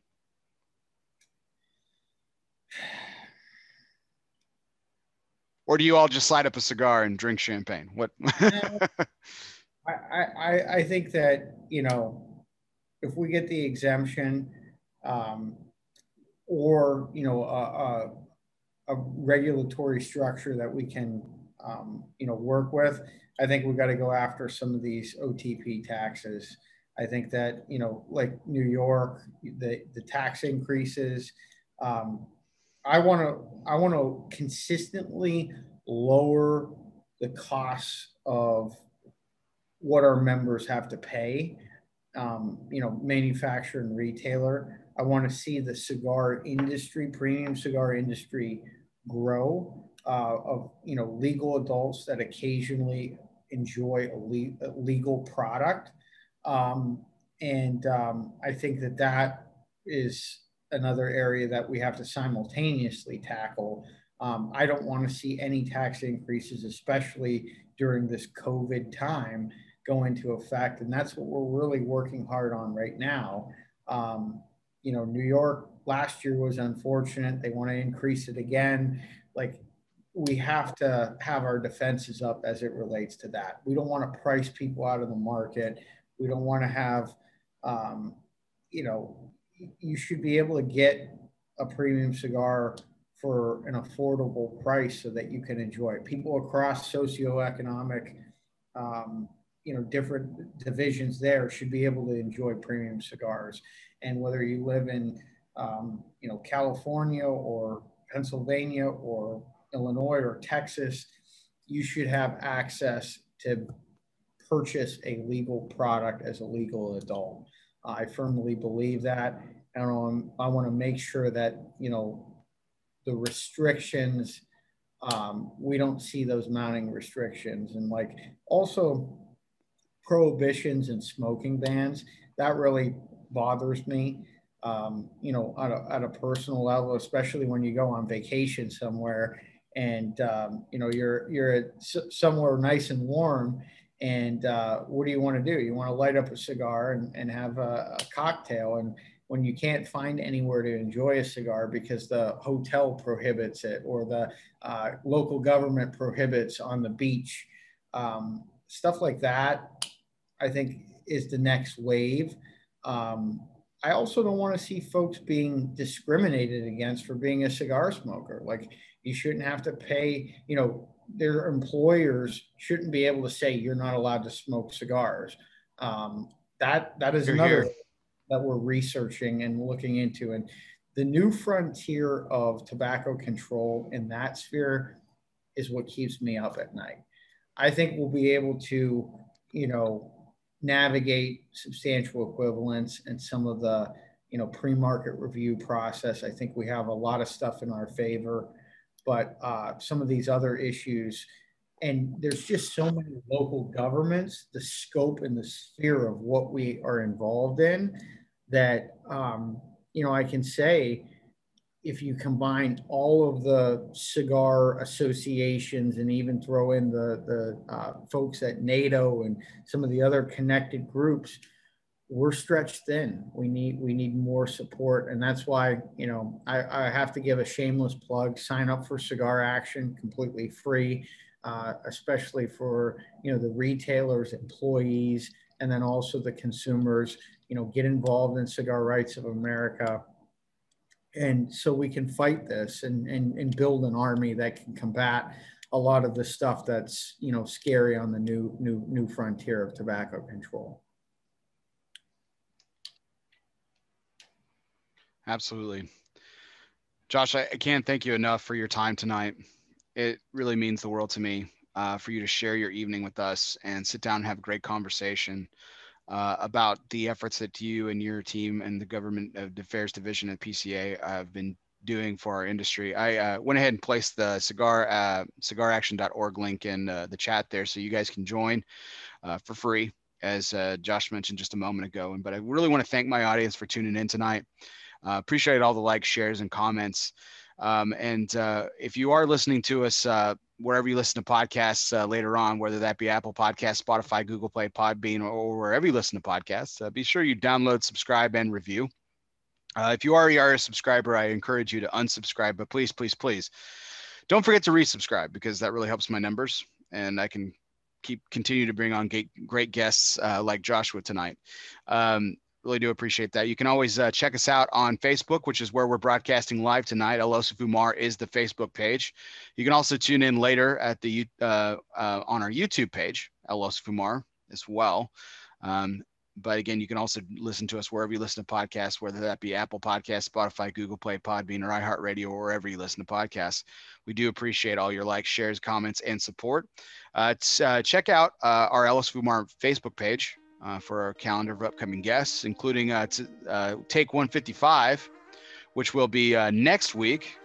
And we're really excited to uh, to um, to welcome in Will Cooper of Cigar Coop. Will be uh, re- will be joining us back here at uh in at the Alec Bradley Lone Star Studios, and he won't actually be sitting with me, but we'll be uh, we'll be broadcasting live from here and having a great discussion with him. He has some important issues to talk about, uh, some involving in the cigar industry, some outside of it, and uh, we're really excited to sit with him again. Um, but uh, Joshua, thank you so much for your time tonight. I can't thank you enough. Um, really, really Really, really appreciate it. Thank you. Thank you, uh, Bear. We really appreciate everything that you do in the cigar media world. And, you know, if you ever need anything or have, you know, questions or need resources, uh, don't hesitate to reach out. And, um, you know, I, I, I, hope to do, you know, more of these segments and, you know, ha- also engage with cigar media in, in, in different ways. And I think, you know, as we face some of these challenges, um, your, your role will, will definitely be heightened. I, I envision, um, you know, a future where cigar media are signing on to letters because we're fighting uh, for, for free speech um, over over some some of the different issues that we face in the cigar industry. So uh, keep doing what you're doing, and again, you know, whatever whatever I can be helpful, uh, please uh, feel free to reach out. Thank you for that, Josh. Appreciate it. And uh, yeah, stay on, stay on with. I know it's really late, but stay on with me real quick. I do want to talk to you about a couple other things. But uh, to our audience tonight, thank you so much. This was our 154th take. Can't believe I've done 154. These is unbelievable. So, uh, really appreciate our guest of honor. As always, this uh, I'm Bear Duplessis live from the Alec Bradley Lone Star Studios of Euless, Texas. This was take 154. He's Joshua Habursky, and guess what, everyone? We'll see you next time.